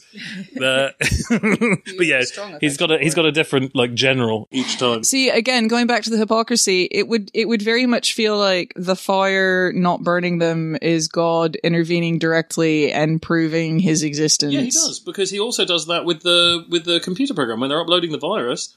Um, Spino finds the computer that has the disk in it, manages to eject the disk, and it still uploads the last like three percent without him. And then even when he pulls the monitor off, it's still working. I, that's why I think the monitor doesn't disk like with the wire gone. The monitor's still working because the hand of God is making sure that this virus goes up. I like that. I like that their version of God is sort of like. Uh, no, it's like it's like a, a mom at a child's birthday party who's sort of drunk on white wine, where the kids are all sort of beating each other up, and some of them are asking for help, and she's ignoring them right on up until they kill each other. At which point, at which point, she sort of grabs somebody's back and she's like, "Not so, not so fast, you." um, but yeah, this is a this is a really laissez-faire God going on here. He's just like, "Oh, for fuck, just oh, well, I'm not going to let you burn." There's a whole bit in the middle What of a this that we've gone over. I'll let We've- all those kids blow up, but I'm not going to let you guys burn. We've yeah, I'll just blow up the bus. That's fine. Black flag lunatics. The, the there's a whole bit in the middle of this that we've kind of glossed over where Fahey is demanding proof, and Helen is like, "Yeah, no, you can't have proof. You can't have proof because uh, if God gave you proof, you wouldn't need faith." And it's like, so what? Who cares about faith? Give me proof. This is ridiculous. Faith is bullshit. Knock over a cup. yeah, knock over this cup. This cup that will still have just enough Jesus magic in it. That later on it will trip up the newly belegged Spino. No, no, it's uh, it's the newly sighted uh, Carol Alt. She steps around the cup. She she steps around the cup, but later Spino actually trips over. Oh, he does. That's how they get away from it. Yeah, that's how they manage to escape him. God, that cup is so important. I like the idea that the script supervisor on set, whenever anybody had any questions about like continuity being missed or like an angle not working, if they just if they just God's plan. I'm terribly sorry. Could you have a little bit of faith, please, in the filmmakers? Just uh, as much faith as a mustard seed. If you can have that much faith in the filmmakers. Do you think they were waiting for that cup to get picked up by one of the janitors, and he just never showed up because he was Just never raptured? showed up. Is this anybody seen uh, anybody seen uh, Pete? That's why the uh, the disguise is so like they're like, oh my god, a service guy. We are very happy to see you here. we are so accepting. when Fahey dresses up as a janitor and breaks into despite the fact they've O&E already got an headquarters. undercover guy in. yeah, they've already got a guy on the inside, and it's like, no, no, no, no, no, no, no. Let me dress up as a janitor, please. I need to go and hack into a small box in a kitchenette. that that did have another one of my favorite lines where they say, "I don't know what we're looking for. We'll just have to see it. Look at everything." Yeah. it's like because they don't know what's on the disc, so they're just going to break in and look for everything. Yeah, wow. They're gonna they're gonna blowtorch some wires. Yeah, that scene with them in the oven um, is just. I love that it. Again, concentration camp. Yes. Christ, that is yeah, that is tasteless. A a, a black lady singing Amazing Grace in what is ostensibly a gas chamber is problematic. I love that we never get a shot of her. We only get the shot from inside the, the gas chamber, essentially, looking at Parker's eyes and him going nuts on the outside. We never get his POV shot of inside and what's happening. It's like No. we massively have to save on the special effects budget. Oh, here. absolutely. Yeah, that's definitely a when you when you see the fire tracked into that little view window in the door, it is interlaced. There is It's th- definitely bad digital effect. there is interlaced video artifacting on the video in that window. This is the same one where they nonsense. No, it's later. It's the fourth one where they burn down the condo for no reason. Oh yeah, uh, that's yeah. Number four is is uh, burning down the Like, condemned like number condo. four, they get their pyros in order. On this one, it was still just like CGI fire, a little bit of After Effects. You know, just like really early. uh I think it's yeah, it's mostly it's sort of like composited fire on this one, and then by number four they have like one real pyro effect and one really shoddy CGI pyro effect. Oh, it's just so good. It's just. Although they do genuinely burn that massive cross in this one, so they've used up all their gasoline on that, I guess. All right, guys, we're going to take a break and play an interview with the director of three of these four films, Andre Van Heerden, and we'll be back with that right after these brief messages. Hi there, faithful projection booth listener. Chris Stashew here. If you're looking for even more deep dive film discussion, both old and new, on and off the cinematic beaten path, check out the Culture Cast. Every episode, I'm joined by a different guest as we traverse the cinema landscape, talking about not only our monthly theme, but also some of the year's biggest films. I'm even joined by the host of the projection booth, the one and only Mike White. So if you want to listen to even more conversations on film, head on over to culturecast.com or find it on all podcatchers, both Android and iOS. I am thrilled to introduce Ovid.tv, the new streaming service for art house films, documentaries, and international cinema. Described by the New York Times as a haven for indie gems, Ovid.tv features films such as Claire Denis' Trouble Every Day, Deborah Granik's Stray Dog, and Raul Ruiz's Time Regained. As a special introductory offer for Projection Booth listeners, you can save 50% off the first three months of your subscription. Just head on over to ovid.tv. That's ovid.tv. Sign up with the coupon code PODCAST, and you'll get ovid.tv for just $3.50 per month for three months. The offer expires August 31st, so act now.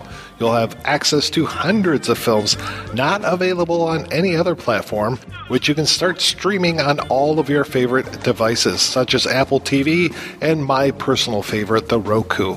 Once again, go over to ovid.tv, ovid.tv, sign up with the coupon code PODCAST, and you'll get ovid.tv for just $3.50 per month for three months. Act now.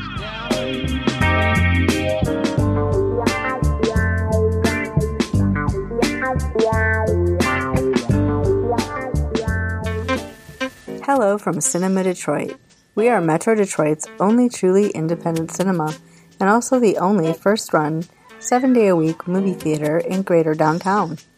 We deliver an eclectic mix of mainstream, art, indie, genre, cult, and classic movies in the heart of the city. Like a sommelier choosing wine or a DJ mixing a set, we handpick our slate of films, many of which are exclusive to the metro area, the state of Michigan, or the entire Midwest region. Cinema Detroit features a unique setting in a former furniture store and a warm neighborhood atmosphere, including always fresh popcorn, Detroit made Faygo soda, and other locally created treats. Please visit our website, cinemadetroit.org, for the latest features and showtimes. You can also like us on Facebook and follow us on Twitter, Tumblr, and Instagram. We look forward to seeing you soon at 4126 3rd Street in the city, 48201. Hi, this is Andrew from We Hate Movies, and you're listening to the Projection Booth. If you feel like laughing after listening to some serious film discussion, head on over to our show, WHMPodcast.com. Every Tuesday, a new episode drops, us ragging on bad movies, whereas the good folks here at the Projection Booth are talking about good, party, cinema-related stuff. Go here for the cinema, come to us for the laughs afterwards. We Hate Movies every Tuesday.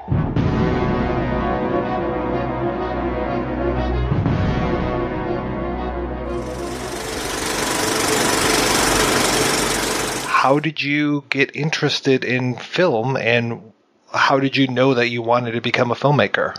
So I've always had a huge interest in storytelling. Uh, I think I get it from my dad, who's always been a very animated and engaging storyteller.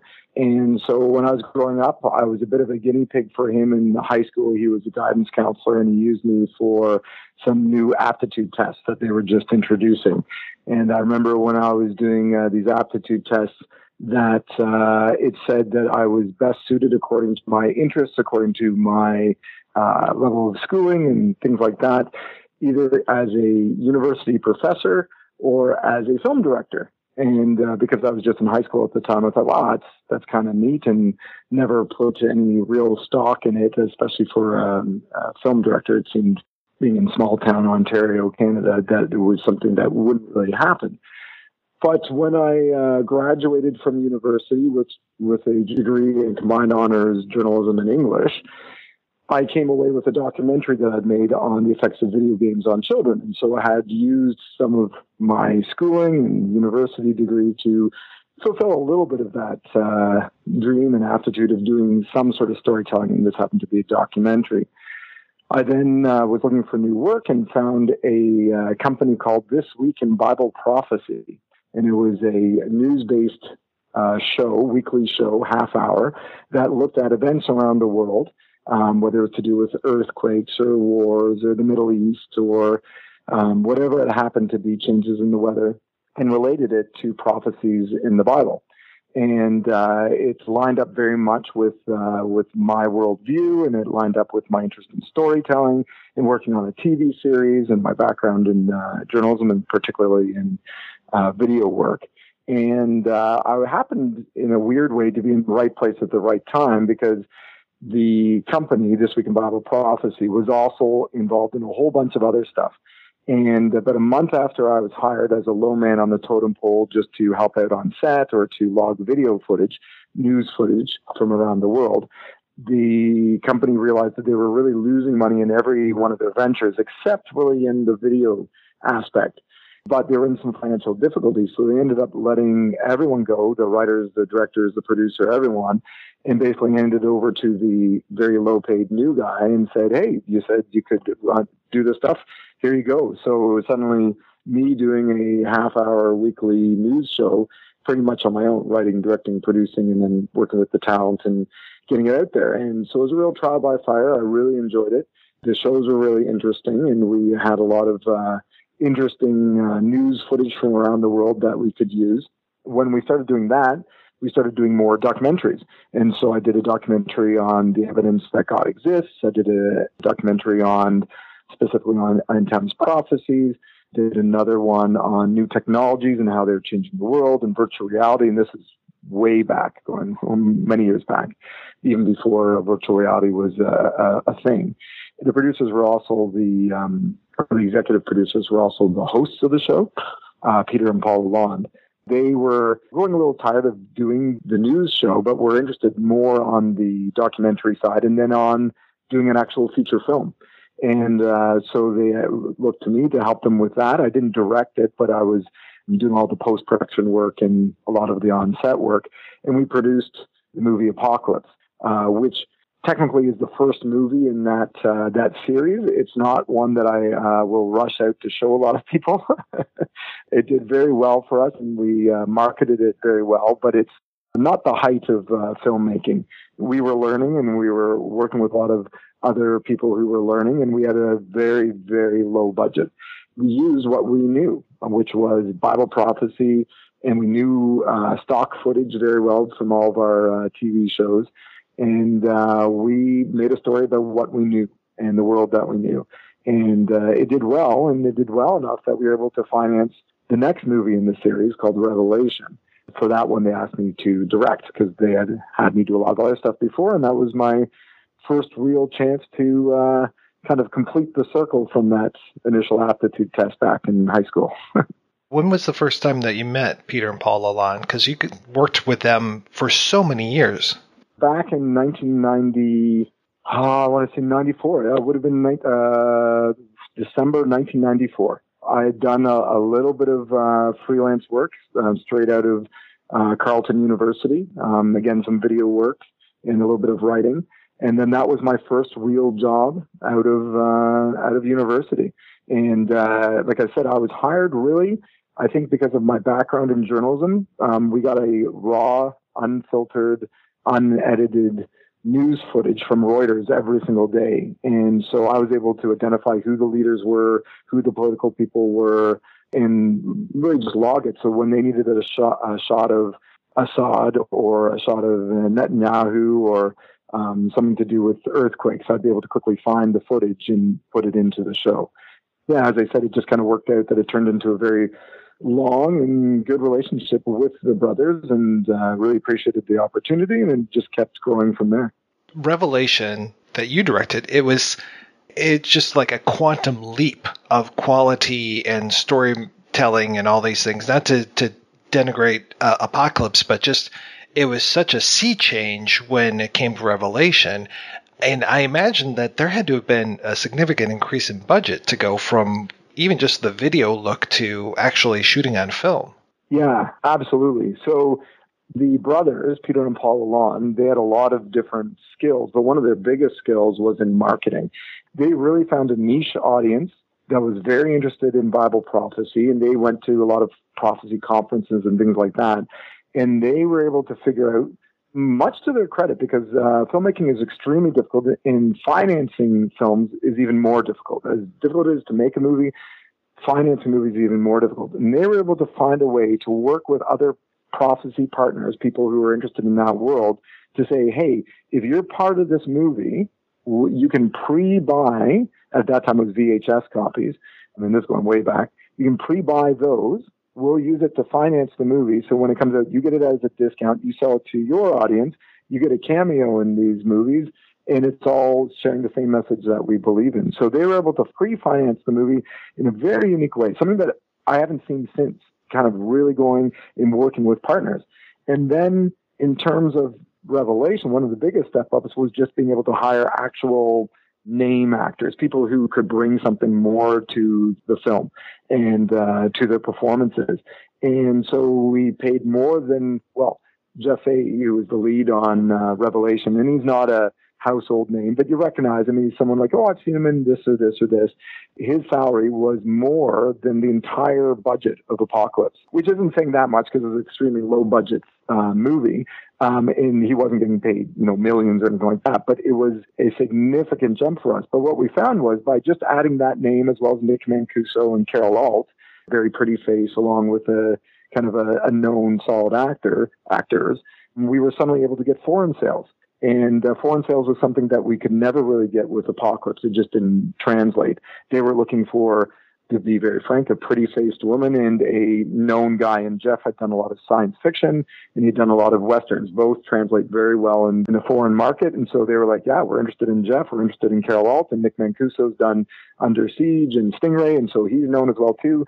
We'll buy it. And so suddenly those extra salaries were more than covered the extra expense on the uh, the acting side. So the brothers were really smart in terms of putting the financing together. It was still a low budget movie, still under a million for um, uh, for 35 million uh, 35 millimeter film, which is what we were shooting on at the time. Which is pretty remarkable. And we were able to hire a fellow who really helped us up the game. Uh, his name's George Tirl, and he was our cinematographer and he was someone who had seen and really enjoyed Apocalypse. So it was a bit of a calling card for us. But when he called, he said, "Hey, you know, I really loved it. I want to work with you guys, and uh, and I can really help you, um, you know, step up the game in terms of working with film and setting up the lights and all that sort of stuff." So uh, yeah, it was really kind of a, a real good bringing together of a lot of different skill sets, and uh, yeah, it was a special project. What was that like for you, though, to go from doing primarily documentary work and news work into actually directing performances? It was a huge leap. It was something that I was very nervous about. However, when uh, when I was talking to George Tirl, the cinematographer, and he had some he was someone who had worked with Janusz Kaminski and had uh, worked with Patrick Swayze and Drew Barrymore. He'd been someone on major film sets and had uh, worked with very high level actors and directors he was able to um, give me a lot of good advice. And the one piece of advice was it's storytelling. And uh, when in talking and stuff, he said, "You tell a good story." So for each scene, you have to figure out what is the story in that little scene in that little moment, and then how does it work in the bigger moments. So I took that to heart. And then the other piece of advice was really from Nick Mancuso, uh, who's a uh, very well known uh, Canadian actor and fairly well known on the international stage. Has a bit of a reputation of being um, challenging to work with. I got along well with him, and he gave me some real advice uh, on how to, you know, bring out uh, the actors. And what I found was, if you've done your casting well, if you've found someone who you believe can fill that role, then you need to listen to them and you need to trust them, and you're guiding them and directing them. But you shouldn't be having to correct anything because you've chosen that person for a reason, um, and you need to trust your instincts of your casting in that first place. So certainly there was mistakes. There are certain things that I look at now. It's like, oh, wish could have done differently, or wish we'd done this uh, differently. But it was a, a real learning experience and one that I'll cherish.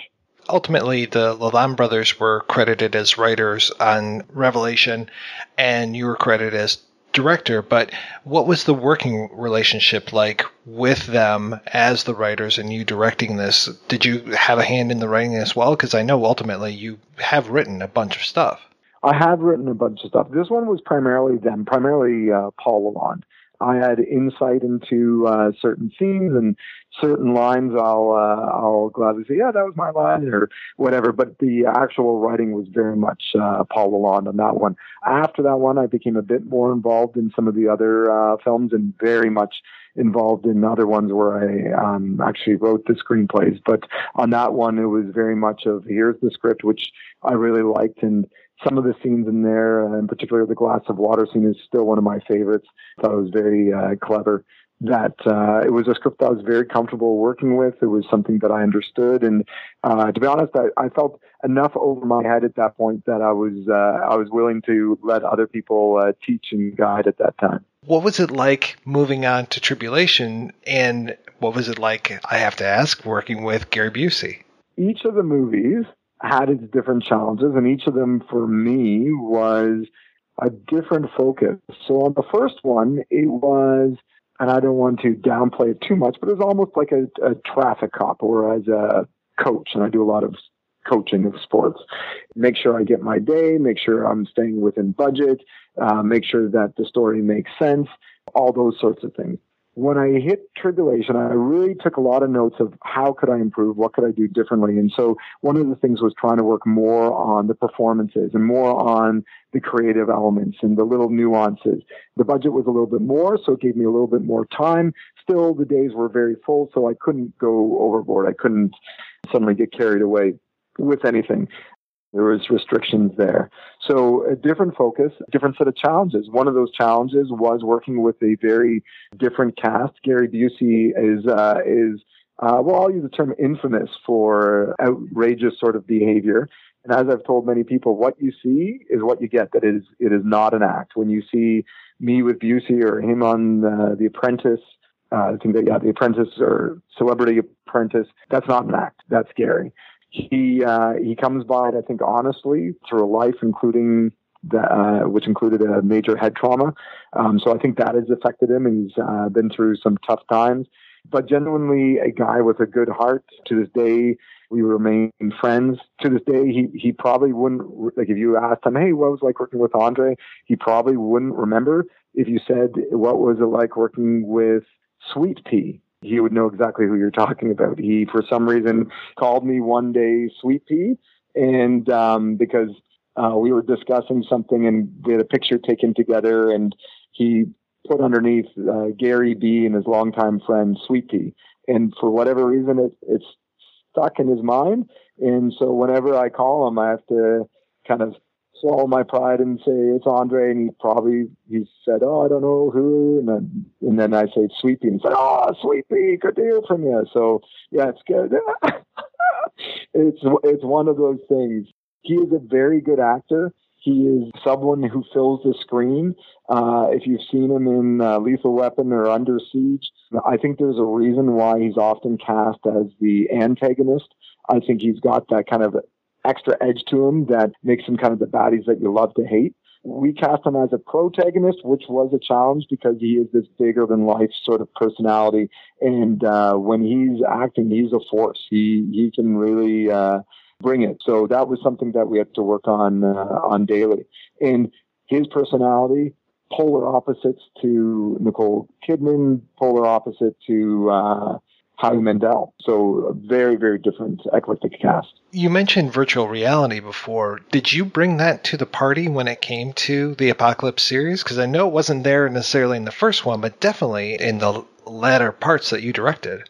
So Revelation, it was you know the it was a day of wonders. It was the um, mystery that was being rolled out. So certainly within our research, and I'm a firm believer that if you're going to write a good script, it doesn't start with anything but research. Um, if you don't do the proper research, and I mean firsthand, in-depth research, you end up with cliches and stuff that you've seen a thousand times over. And I think that's why a lot of westerns feel like it's the same sort of movie. Because if I was going to write a western, I would base it on all the westerns I've seen, which I love, but they, it would be based on what I've seen in other movies. It wouldn't be based on actual historical research. And so we benefited in knowing that post-apocalyptic prophetic world very well and something to do with the mark of the beast and virtual reality it just seemed to lend itself very well to each other. And so that was one of the uh, the big plot devices uh, that we had brought and that research that we had done while working on this week in bible prophecy uh, paid off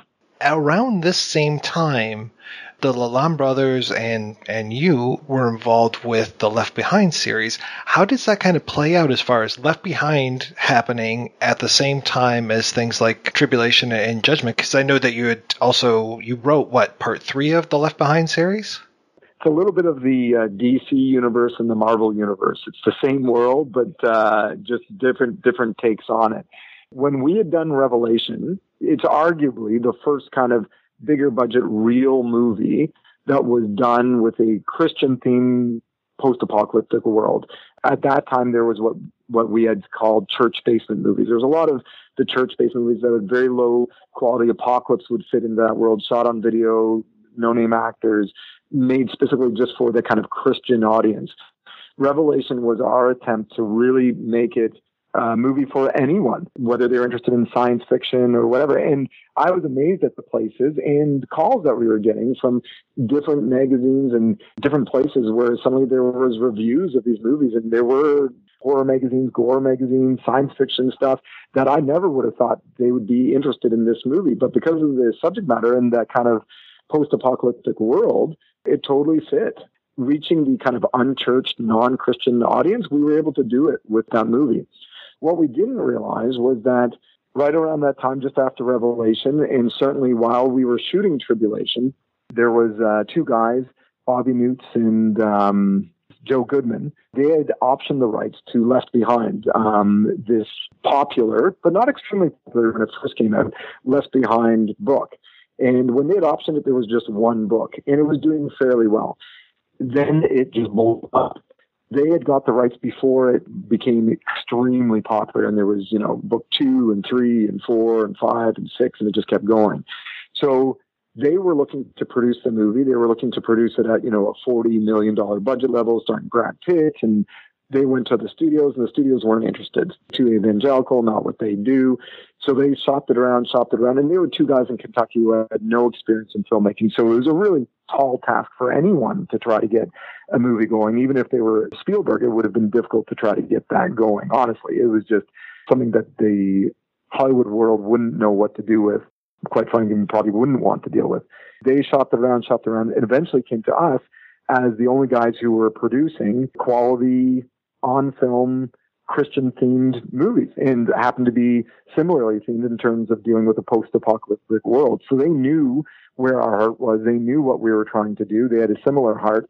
And so um, they came to the set. Actually, were on the set of Tribulation and visited us there, and uh, were able to make the deal while on set and seeing what we were doing and how we'd stepped up our game a little bit from Revelation to Tribulation to make the deal, partnering with us to make uh, Left Behind.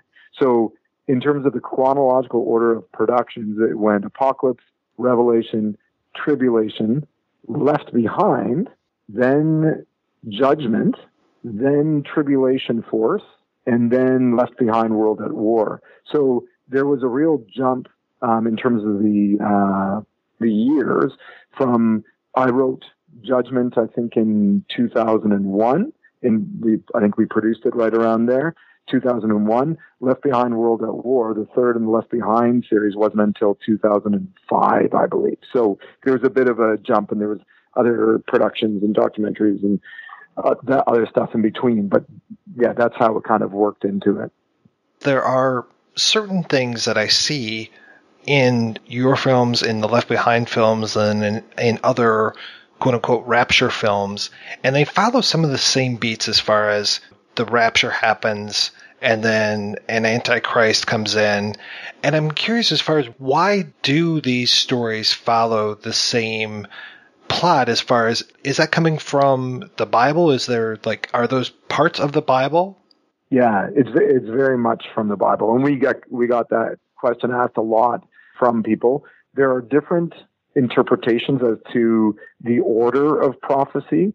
From the research we've done and from the reading that I've done, certainly well more versed than than a lot of people, um, having lived in this world, that it lines up the most. It's the most literal interpretation of the Bible, not the virtual reality stuff, but to do with the timing of okay, there's going to be an increase of wars, there's going to be an increase in uh, strange weather, there's going to be an increase in earthquakes, there's going to be an increase, and it's not one of these happening in isolation because there's always been earthquakes or there's always been wars, but it's not these things happening in just one area and at one time, but increasing at a great. In the Bible, it draws an analogy that everyone understands. It says it's like um, uh, a woman being in labor that it starts off slowly and it gets more and more intense. And then it leads to this lead up to a world war. And then it's at that point that a cataclysmic event, the vanishing, the disappearance of millions and mil-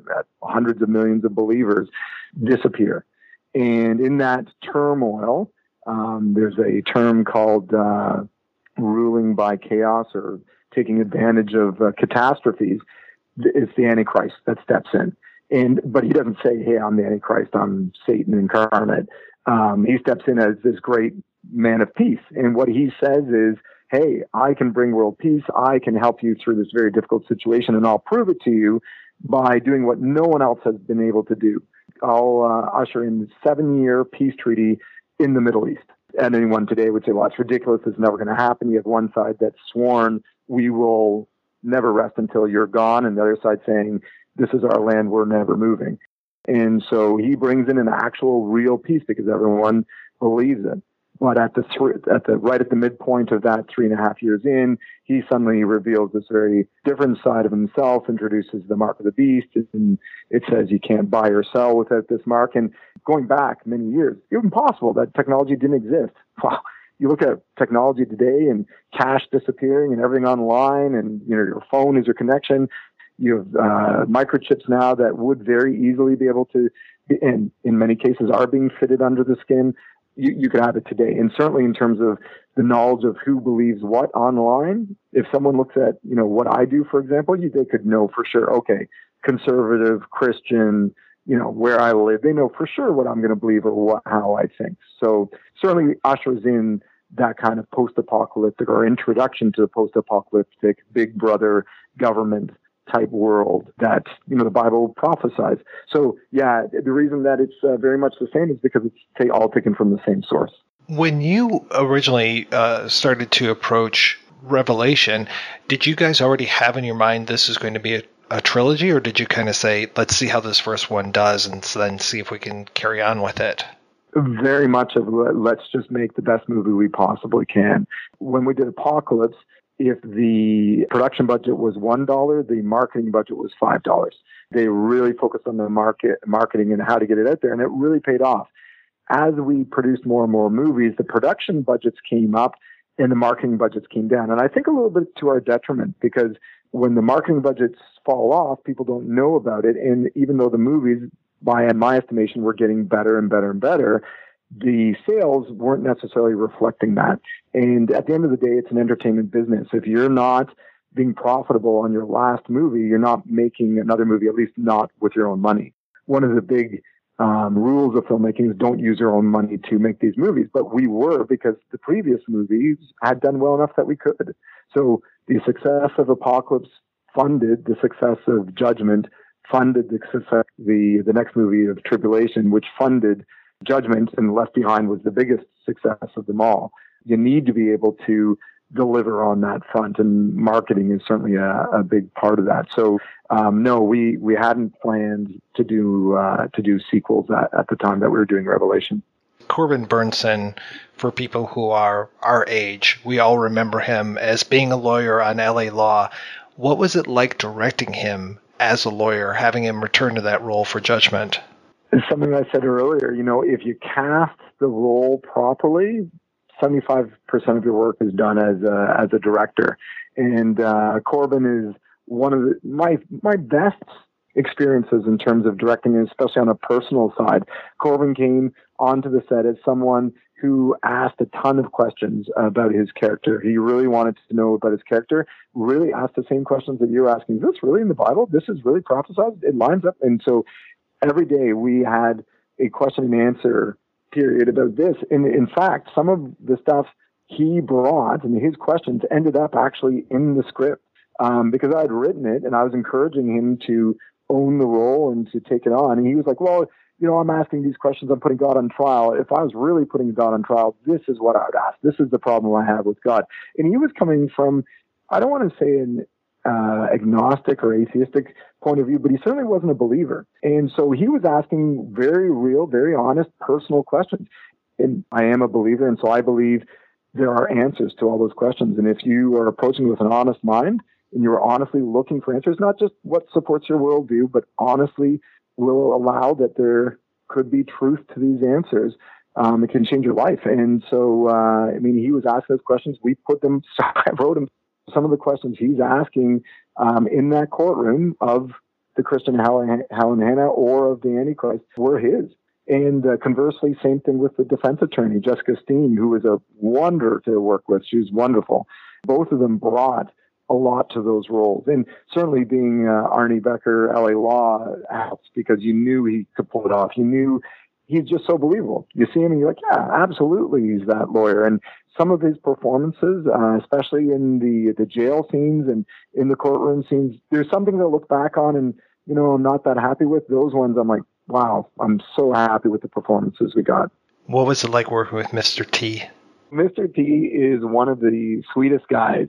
He obviously uh, was uh, not long um, after A Team and growing up with the A Team. You know, I was starstruck. It was interesting on set. The crew that I work with, uh, very experienced Toronto crew, Grips Gaffers set design. They had, you know, worked with Tom Cruise and uh, Julia Roberts. Uh, these people do not get starstruck because uh, they've seen everyone and uh, worked with just about everyone. And yet somehow they were starstruck by Mr. T because even though he wasn't this, you know, Oscar winning actor, even though he wasn't this big name person, uh, he came on set and people started humming the A Team theme, da, da, da, da, da, da, and then the whole the whole crew would pick it up. And he and when he laughs, and he he found this hilarious. When he laughs for such a big kind of imposing guy, and he still had the mohawk and the chains and all the rest, he covers his mouth uh, in a very polite way and turns away laughing like a, a little old kid. Like it's really cute. He's so polite. He he wasn't well at the time that we were uh, shooting with him. He was dealing with uh, cancer, and so he never once complained with uh, longer days or anything like that. I do have to say that uh, it was very evident after meeting him and realizing the B.A. Baracus, the uh, Clubber Lang that you see, is him. He speaks in that very gruff way. So my character that I had written would deliver a line, was supposed to deliver a line like, there's something happening in the courtroom. You, but you got to go check it out right now. And it changed into, you got to go right now. Like it, it was just everything became a lot punchier and a lot shorter. And it was, how would Mr. T say this? And so the JT character became Mr. T. It wasn't a case of Mr. T trying to be that character. It was who he was. There were certain things like he came on set and he said, there's uh, Mr. T, he don't. He would talk about himself in the third person, which was funny. He, he, he would say, "Mr. T, you don't do rollerblading. you don't do love scenes." And I was like, "All right, we're good. I don't have your rollerblading, and we're not doing uh, love scenes, so you're we're good." So, so uh, yeah, it was uh, it was great to work with him, and uh, a really honest, lovable, kind individual. One of our crew members got hurt while we were filming. We didn't even know this the next day. The guy, the crew member, was back on set and told us that Mr. T had gone and visited him in the hospital. And the guy was the biggest Mr. T fan of the entire crew, which is saying something.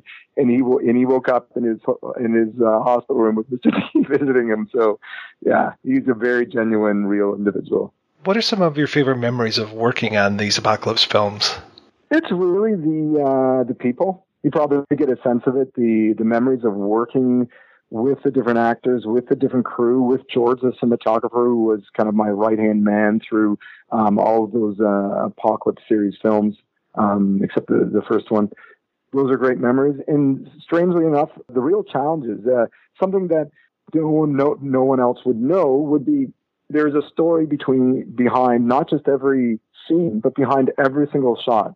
Low budget filmmaking is super challenging. There is a challenge to do with every single shot, eh, whether it's to do with the light or the weather or to do with the budget or to do with the set that's falling down or to do with animals on set or to do with noise. When you're working on a bigger budget, you can say, oh, we'll do it this next day or we'll push this off or money can say, can solve a lot of problems. We had none of that. We had one take to do a car crash. We had one take to do an explosion. We had one take even to do any sort of fight sequence. It was, you just don't have the time. You don't have the luxury of trying to solve things different ways. So there's a lot of little scenes and shots that I would love it if they were done differently, but I can tell you why they weren't. Because at the time we wanted to do it another way or we were trying to do it another way, but we, we couldn't. We had to do it this way because there was other things in in play. Some of the one take scenes, it's not because it was suddenly, hey, uh, artistic vision, we're going to do one take. It was because we're running out of light and we have no time to get anything else. Go.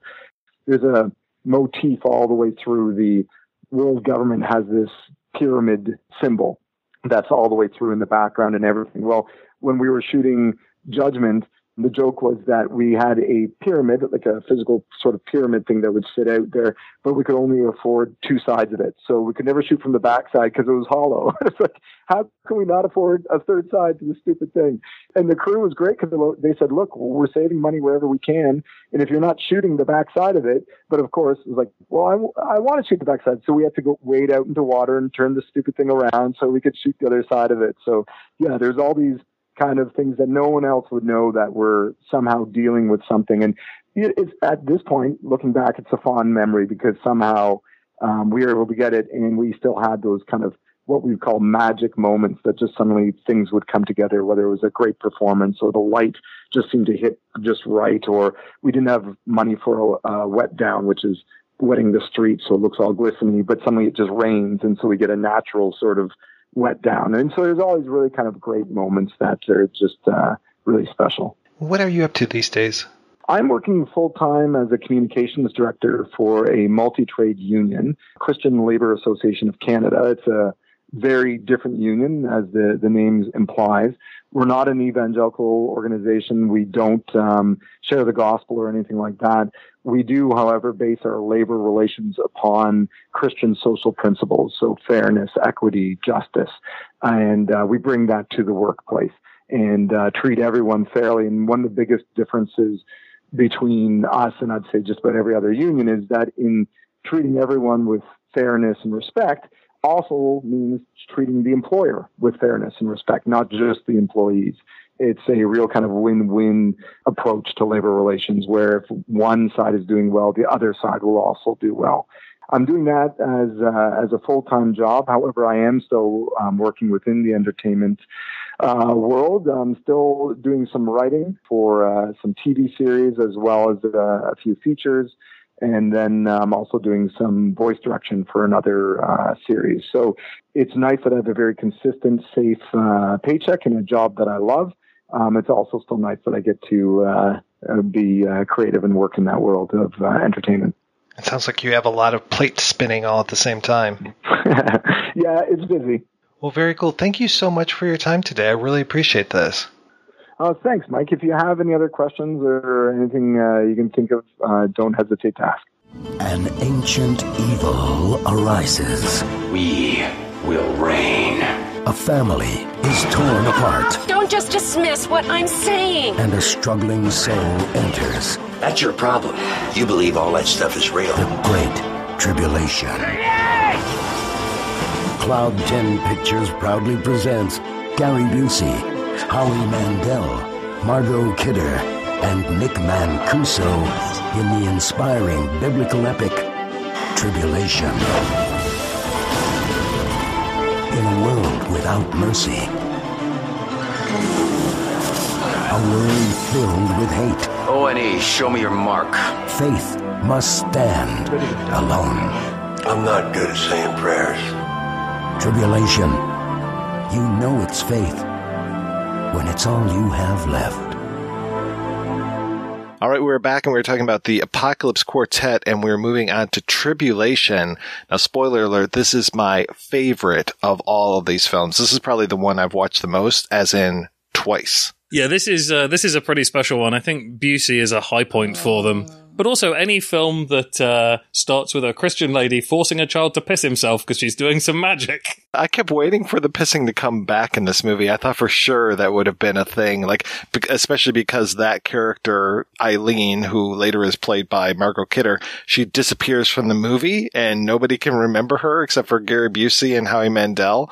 And I loved saying that Gary Busey and Howie Mandel are in this movie, but that I thought for sure, like, oh, don't you remember? That was the time you pissed yourself.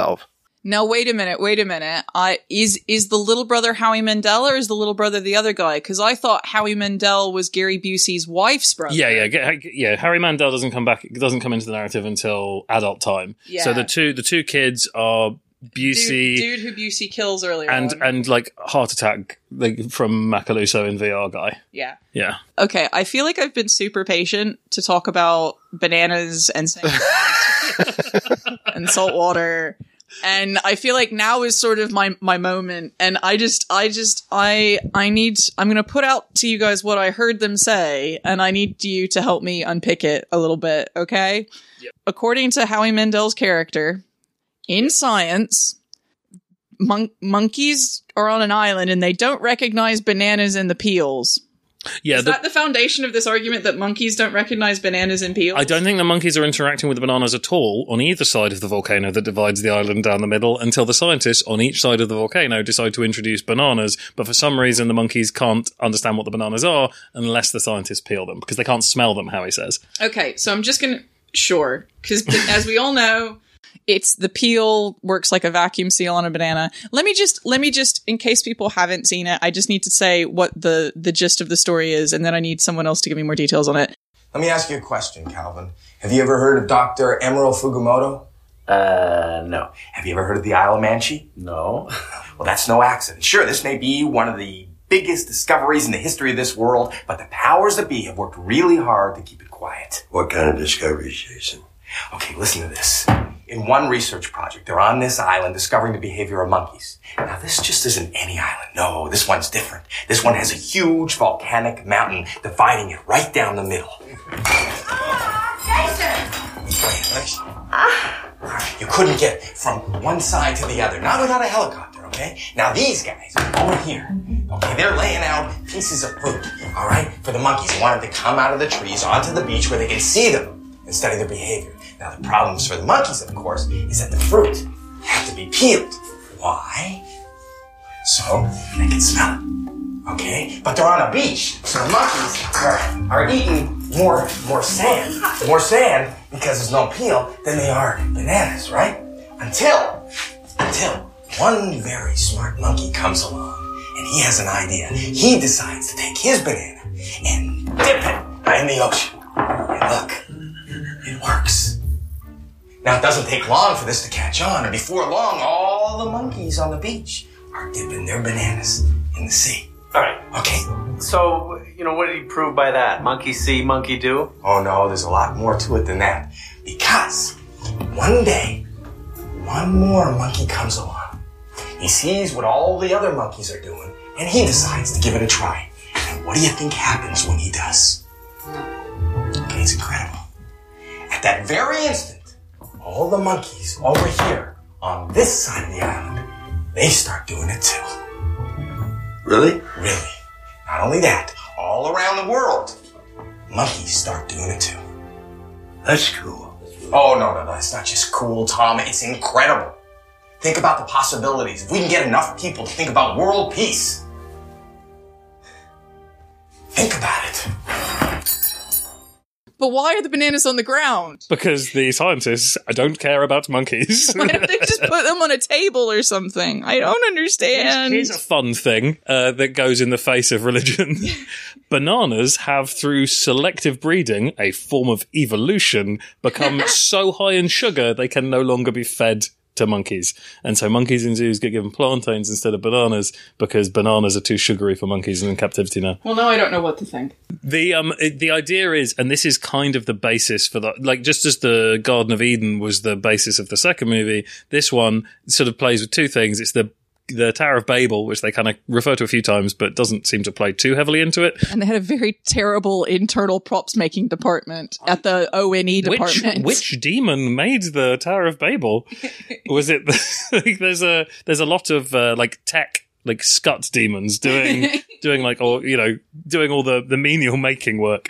But yeah, no, the idea is that on one side of the the volcano where there's no communication between the two different gangs of monkeys, that one monkey teaches all the other monkeys specifically like shows them demonstrates to them how to dip a monkey in how to dip, how to dip how to dip a banana in some seawater and then when all of those monkeys know that's enough monkeys to um, for the other monkeys on the other side of the volcano to just automatically learn it out of nowhere because of a collective consciousness, and that is what uh, Macalousso is saying, and that goes into ends up going into the fourth movie as well about like we all need to just want world peace.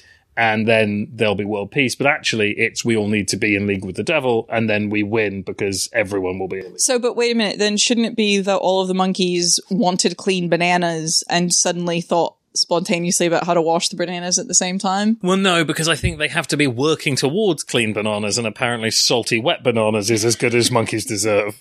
I, oh man, I need like an aspirin. My favourite moment in that whole scene, as fantastic as Howie Mandel ruining that breakfast is, he comes in and just smashes the table, is how into the story Gary Busey is. It's the first scene where we've got Gary Busey, and he is grinning like he's just found a massive part of cocaine. But his reaction is just like, really? That's cool. Yeah, oh, I'm into this. So this is this is my wife's slightly crazy brother. We just let him sort of run out of steam, and then occasionally we lock him in the soft room. But other than that, we just let him tucker himself out. Do both families live in this house together, right? No, it's like a holiday thing. They're, it's like a family dinner. Are they on holiday? No, I think they're having like a family dinner. No, but then later on, one of them's reading a book in the living room in the middle of the night, and then Gary Busey's got his like commitment ring, and It's the family's house. It's like because that's the same house that his brother is selling when he goes back, but it was their parents' house, and so, so all of them live there. no, I don't think they all. No, I don't think they all live there. Listen to what I'm telling you. Well, it feels like Howie Mandel lives there. It feels like he's the crazy uh, brother-in-law in the attic or something. He's got He's the witching board and stuff. Yeah, he's definitely had some time to make up that crazy nonsense on the wall. Grand Ouija. Basically, he is like uh, deciphering the Bible code. Remember when there was that big craze about the Bible code? The, the it's because of the whole Da Vinci Code stuff, wasn't it? It was because um uh oh what was his name who wrote Da Vinci Code? Dan Brown. There you go. Is because um because because when when that novel went to number one and it was all the codex and all this kind of stuff in it, Dan Brown had taken just enough from actual like like sort of Bible code nonsense to well basically do what these films do uh is that get bought by every Christian and then have people go a little bit bonkers over it. This movie, to me, it's it's kind of a retelling of They Live. I see that. I actually I'm with you on that. Yeah, that's that's a very good connection. I mean, we've got the homeless thing in there. We've got Gary Busey on the run. Uh, we've got the VR stuff in here, and then the whole satellite uplink kind of thing. I mean, it it just it, and this movie really threw me because it is both a prequel and a sequel in the exact same film. Because during during the early part, uh, Busey's wife calls Helen and she's still working at WNN. And I was just like, wait, what's going on? And, and they mentioned Macalousso at the beginning. And I was just like, uh, what world is this? And then Busey gets in this horrific car accident. He wakes up with this amazing fake beard and head of hair. He, I like the fact that before he goes out the door, he's told to drive safe, and he says, "I'll button my seatbelt." Which you know is like take six. It's the first coherent line they've got out of Busey, and they're like, "Fuck it, it'll do." There's something ironic about Busey being in an auto accident. I know it's not a motorcycle, but it's still, it, there's something there. it was what was it like 88 he had his he suffered his brain injury in the motorcycle accident and then later he says the line i said earlier i have a i'm the one with a brain injury it's like oh you poor man Oh, it's, it's very reflexive. Um, no, it's I loved I loved that wig. That wig was some good stuff. That was like that couldn't have been more. Uh, what year is it? Like so, i slept too long ri- it was so it was so Rip Van Winkle. It was incredible. I like the idea that they've been keeping him in the hospital, but nobody's bothered to shave him or cut his hair for how, like what ten years? How long has it been? they didn't even help that other guy get his arm out of his shirt They must have exercised him because he doesn't seem to have too much trouble walking. There's no muscle no atrophy. atrophy. No atrophy. With the help of God, all things are possible. I mean, haven't you guys seen Dead Zone? Come on. you know, we've mentioned a lot of these sort of, you know, like Dead Alive, Dead Zone, all this kind of stuff. And it's, there does often feel like the filmmakers have seen a lot of these genre films, or maybe they're just sort of drawn to the same tropes, but it does feel reminiscent in a lot of ways. But again, that world feels so completely at odds with the genre that, that, you know, I can't quite put those two to rest. I think back in the 80s in the UK, um, I'm trying to remember what it was. I think it was Top of the Pops used to put out like a sort of best of the year album where they had all the singles that had topped the charts. But as a sort of a weird rights dodge, they were all cover versions. They were all, so it was like a compilation of the best music, but it was all done by other people. And these movies feel like they've kind of done that with film tropes. Like they've got significantly less able people to Off-brand. yeah to just do like a sort of off-brand montage of things from other films and then also the bible like I said, this is the movie that really introduces psychic abilities. I mean, we've seen some like teleport, not teleportation, levitation in these movies, but this really goes for it. And there's this whole, like you were talking about the Ta- Tower of Babel and these psychic guys in this area where I think there's an inverted pentagram above them. They start blasting out a psychic message to this guy as a test. And then Howie Mandel, Jason is his name in this movie, he is so open to psychic phenomena that he picks up this same thing and basically reenacts this exact same scene at his house that this guy does at his apartment. And the one guy defenestrates himself, Howie Mandel defenestrates himself, but he jumps out through the, the, the ground floor. And so, uh, uh, and then he's kind of this, this loose end that needs to be fixed. And then the psionic guy comes to the hospital and starts talking at him. Though, is he really there or is he just a figment of Howie's imagination? And it totally, you know, this bald guy shooting these psychic messages at Howie Mandel's head, I'm totally thinking of Professor X. Yeah, we've well, we've also had the guy who the messages were meant for being able to telekinetically retrieve a knife across a room. Like he he he brings an, a weapon to himself, which Busey is Busey's first like moment of doubt. Yeah, and Busey is the non-believer in this one. He's the one who doesn't want to go to church with his is it with his wife? I think His sis- sister. sister Thank you. Yeah, because Margot Kidder is the uber Christian, and that's the story with this movie. Is apparently, and I don't know how much I believe this that Margot Kidder and Howie Mandel were like, well, we didn't know this was a Christian movie, and I'm like, you are spouting so much Bible nonsense in this Howie movie. Mandel has no excuse because he's in the whole film. Uh, although his character does later, he's the only one who leaves when they're like, "Who is willing to die for the Bible?" and Howie Mandel's like, "Later, guys." Whereas Margot gets raptured, so she's not in anything after the car crash. So, like, I guess maybe she has a little bit more. One of the prime things that Kidder objected to, which I think is fair enough, was the implication that if your loved one is hearing voices, um, definitely don't take them to a hospital, definitely take them to church. take your meds. Um, because obviously, you know, she has some one-on-one experience with, with mental health struggles and this kind of thing and the importance of staying on your medication.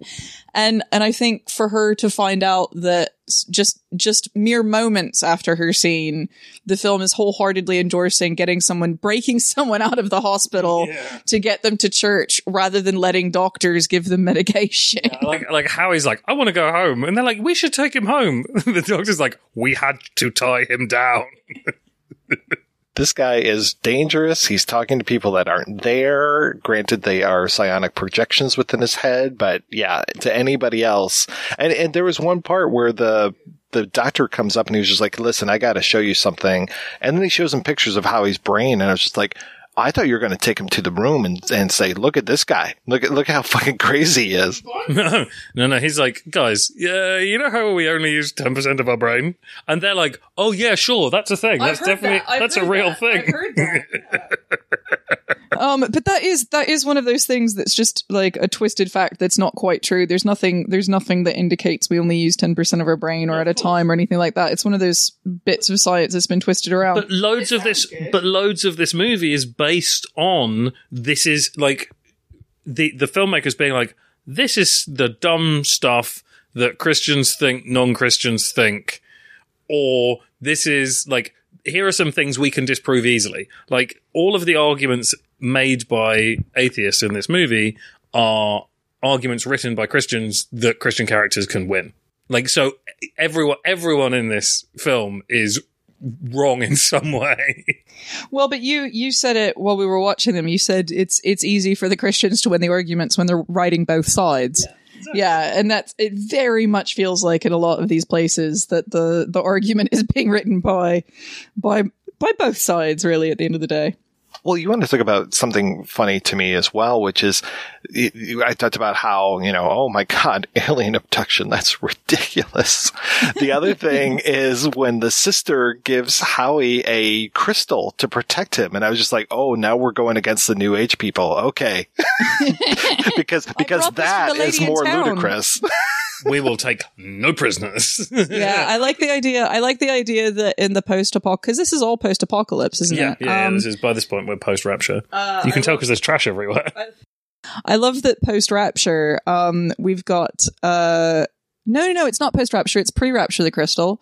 The crystal's pre rapture. It is because Howie Mandel's in the bed, and then it's when he gets in the car to go drive home that he has the car wreck. Um, which is a very uh, like sort of uh, f- a Walking Dead sort of opening. You've got you've got the guy wakes up and everything's changed, and he doesn't know what's going on, and it's a bit the the dawn of the dead. That's what I. That's what I was saying earlier. It's Day of the uh, Triffids, 28 Triffids, days yeah, exactly. They they've taken things that are staples and then done them worse. and then done them not very well. My favorite bit in the hospital uh, is when uh, Busey's like, "Oh, I'm going to go and watch an autopsy." There's an autopsy going on. I'm out of here. I'm sure that's an ad lib. Yeah, it's like someone mentioned an autopsy. Busey leaves set. They were filming in a real hospital. UC got off on the wrong floor. Listen, Andre, I like what you're doing, but can I see that autopsy now? Somebody told me I could see a real man get cut open if I came to work today. it just it feels it feels definitely like he is he's got a different agenda, I think, to most humans at any given time. well, and this is the one where Busey's like, "I wish you were there instead of me. You're a Christian." that was this one where it's like I don't believe in God, but I think that this could be one of those devil things because I think probably it's more your what it does. Again, the inconsistencies run rampant. Delightfully. I like that we have a revised Mark of the Beast in this one. In the the previous one, it was just six six six written on your hand, and in this one, it's the uh, the, the the pyramid of the uh, Masonic pyramid that's there The Eye instead. of Horus, and I'm like, come on, stay uh, stay on brand here. I like the idea they revised it. I like that it's like it's the it's the hand stamp 2.0 this season's hand stamp. The- well, yeah, it's like when a company rebrands and they have to let everyone know, you know, new new name, same great taste. Same great Satanist. and everyone rebels and they have to go back to real Mark of the Devil. Mark, of the Devil classic. Yeah. in the second movie is when they introduce ONE, and I don't think they ever say what it means until this movie, The One Nation Earth. I think it says One Nation Earth on the CD. Okay. for This movie. But yeah, but it, but they don't, they don't really explain much. But, but the, the, I said to Jen, I think that the filmmakers, uh, confuse being oblique with being intelligent with, with their writing. They're just like, oh, and then here we have like a double triple cross, and then here we have some stuff that there's no way you could have foreseen. And then, yeah, like, it's just all over the place. They just don't explain anything. Uh, and yeah, so we've got Busey coming back looking like Rip Van Winkle, manages to get shaved down and everything. And it's this whole thing of him try, you know, it's, it's don't, it's very much the opposite, I guess, if they live. Don't put on the glasses. You know, you don't Exactly. want to put on the glasses because then you'll get the mark of the beast. So he has to run around and try to pretend like he's got the mark, keeping his hands in his pockets at all time, goes into the one store and, uh, there's this big glory to man sign and the guy welcomes him with glory to man. And it's just like, oh yeah, don't put man before God. It's this What? whole secular, secular message, you know, don't be a secularist. Don't depend on yourself. You have to depend on God. Well, and it sort of this made me question actually whether or not Bird Box was doing a sort of a rapture thing because the the idea that when you look into the the headsets you go bonkers.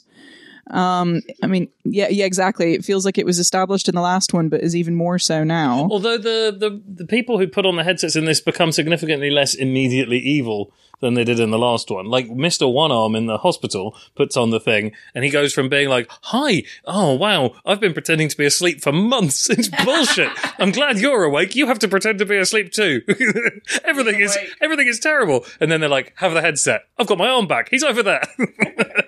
but like all he does is like narc on Gary Busey. He doesn't he doesn't like shoot a dog. when in doubt, narc on Gary Busey. I think that's like chaotic neutral narking on Gary Busey. I think going back to the glory to God shopkeeper, do you think he's got a he's got an Italian special forces assault shotgun? Do you where do you think he got that? it's I mean it's set in the near future. They had been refu- they'd been revoked from sale in the states like 3 years before this movie was released. this is reality interesting. Then this is like, why do they actually have this weapon that's outlawed? Why do they have a Spas 12? They probably got on a gun show. Oh yeah, man, ridiculous. With the uh, with that, it's got the curled stock on the top of it. The, you know that weird hook it's got is so you can fire it single handed, leaning out of a moving vehicle. Holy shit. I wonder if they sell any of these DVDs at, at gun shows. I wonder if there's like a Christian DVD section at gun shows. There is. That feels like a tie-in that would be viable. I wonder. I wonder if one of their financial sponsors was an arms dealer and they just got all their guns um, for trade or on discount, just like their their videotapes and Bibles. I, I probably wouldn't have been allowed back on set, but I did a picture with Nicolas Cage earlier this year, and I really wanted to ask him about Left Behind. I didn't. I kept my mouth shut. Your job. yeah, I, I kept my mouth shut and my job. you know, speaking of uh, guns, uh, with this, uh, for whatever reason, with this scene, I was reminded of the scene in the Terminator where he goes to buy the gun from Dick Miller, the guns, I should say, and that reminds me of something that we didn't talk about in the last movie, which was Parker Macalousso's left hand man being able to do the Terminator thing and use Fahey's wife and daughter's voices on the phone. Oh, that's amazing. Yeah, devil yeah. science, obvious devil science. Feels like that's something that's something that that demons get as a superpower all the time is being able to do fake voices. But the thing is that it's like he he can do that, but it doesn't work. like Fahey's like, I mean, it's hard to hear it, but I know it's not them. It's fine. Like it doesn't actually serve. There, there are loads of ideas that do not progress the plot in these movies, and that's and that's one of them. There's not even a your dog is dead, your parents are dead. like what's up with Woofy? There's he just doesn't buy it. He's just like, yeah, like I'm kind of I've come around to the whole rapture idea by this point. I know that's not them.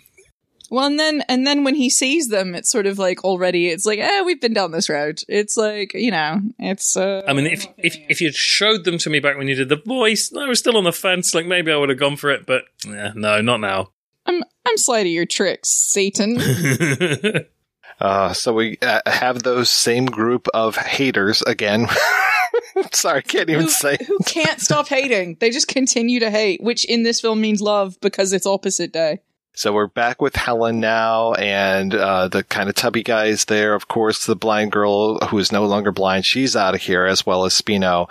Uh, but we have uh, Mrs. Davis from the previous film is here as well, and now we've got Busey joining up uh, with kind of Howie Mandel is kind of there, but then Peripheral.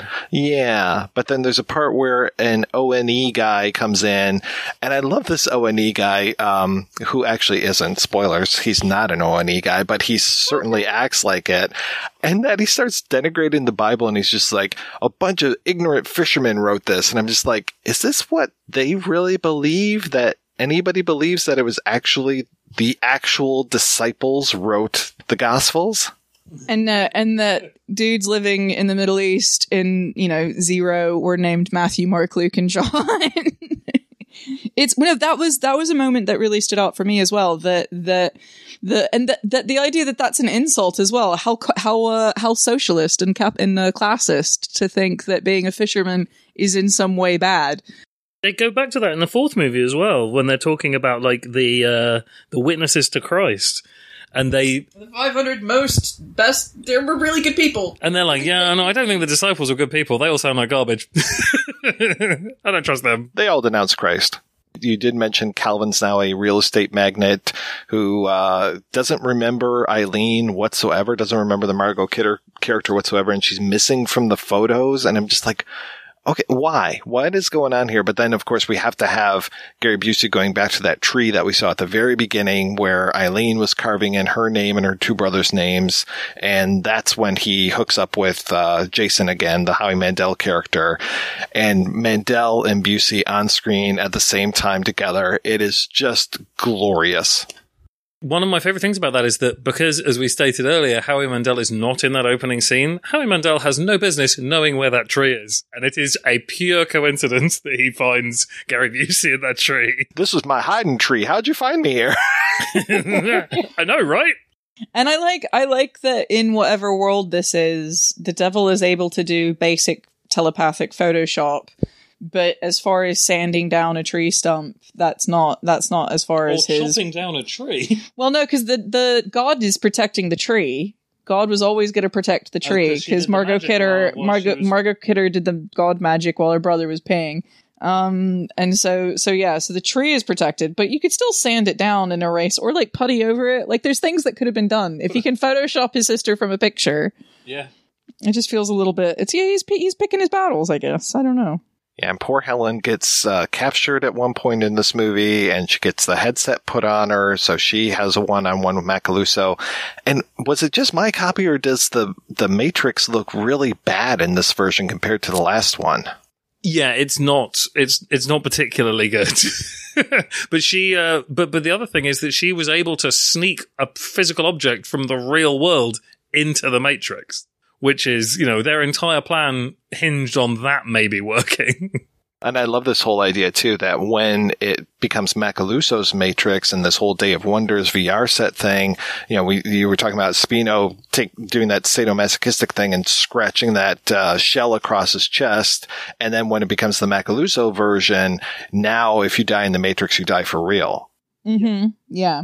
Well, because that's that's that one line of code that they get all excited about in the um in the in the second one is that the one line of code is the thing that takes it from being virtual reality and real reality. As you say, if you die in the Matrix, but you die that's for another real. that's another trope, isn't it? It's you know, you die in the game, you die in real life. That's that's another thing they've just kind of borrowed. He turned the safeties off. exactly. Yeah. And which is which is it, it goes back to that lawn uh, lawnmower man logic. Actually, is that the sort of like how does electricity work again? It's like nobody nobody needs to know. It's fine. Don't worry about it. There's not a lot of people questioning the logic of this film. And the only thing that's in her Matrix is that amazing guillotine prop that we've seen a few times now with the uh, the all-seeing eye. Yeah, I love that. for for what is such a blatant cash grab, these movies are really down on the graphic design of the dollar bill. Do they object against the whole "In God We Trust" on the money? Uh, yeah, it's weird that that hasn't made it to their branding. They've just really concentrated on the pyramid eye. They do have they do have a lot of obsession with like commerce though, don't they? Because again, going back to the whole like unless you have the mark, mark. you can't buy and sell, you can't the uh like it's it it feels like somewhere someone is trying to make a connection to capitalism and evil, but it doesn't ever feel like it really gets there. It doesn't feel like their hearts are in it, really, is what I mean. The, the capital criticism. Not, not, not really not really like their hearts are in it that's her big that's the big cliffhanger isn't it in in i was going to say episode 3 uh, of, uh in episode 3 is that our our dearest helen um is willing to go be with god which is not a punishment Well, at but this, all. that's the thing. Like that, that, that's one of the things that is interesting about the fourth film. To jump ahead slightly, is that they kind of acknowledge that actually it's probably best for her to get beheaded by the devil because then she gets to go to heaven. Like the reason she's in number four is because Macalousso's like, "You didn't think it would be that easy, did you?" and and catches it betwixt thumb and forefinger, catches the blade of the guillotine. Oh, there you go. Which is which is a little bit like almost wants to be Pit in the pendulum, but not quite. yeah, there's some very, very dubious logic behind the saving the life of uh, of Helen in this uh, franchise about about like sacrificing people and it being a bad thing. And then they just put her in prison. Yeah. Which is fine, apparently.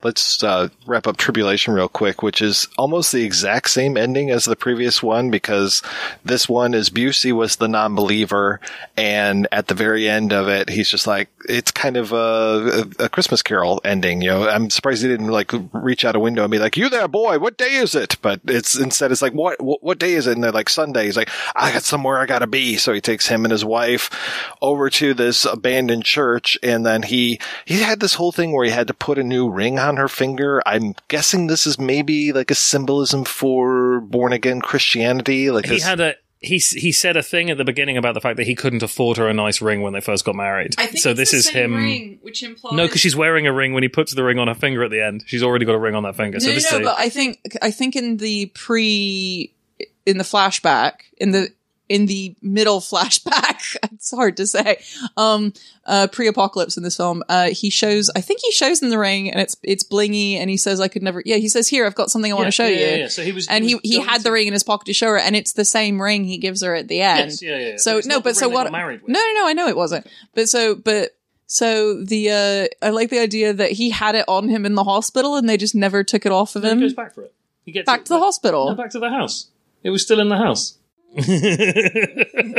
when he when his when his brother's like levitating headsets and getting heart attack, that's when he goes back to the house. Oh, I see.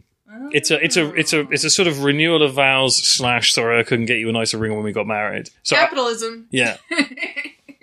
Because if there's one thing Christian babes care about, it's bling. and so we end that one with Busey having his little heart to heart with God, which is pretty fantastic.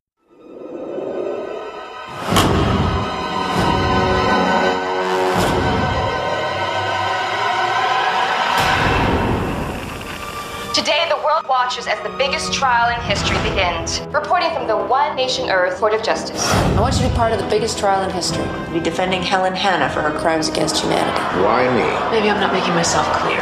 I'm not asking. Imagine a world ruled by one man. I want everyone on one side. Did you have in mind, sir? A precedent setting case. Where the only justice is his justice. What is this? You've scripted this entire trial? This case is good for the entire world. Well, this case is good for you. A few still fight for what they believe. Why not just pledge allegiance? You realize if you're caught, they can. Not thinking of hiding evidence. Are you, Mitch? And it could cost them their lives. Some people say that our new leader is evil. Helen Hannah is one of these people. How do you plead? We plead not guilty. Imagine the greatest trial in history. On the charge of hatred of the human race, Helen Hannah must be found guilty. Where one woman is to become his example. If we execute Helen Hannah, we're going to create a martyr. I don't want to be here. I don't want to die. Another man is forced to seal her fate. You're gonna be great. You're about to die for someone who will not even show his face! And the resistance is her only hope. They're gonna kill her. It's time we do something about it. All it takes for evil to prosper is for good people to do nothing.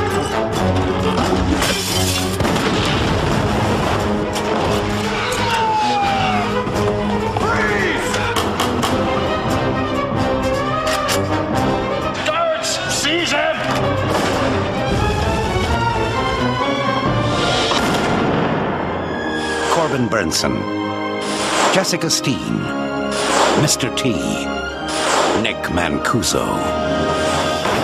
Judgment.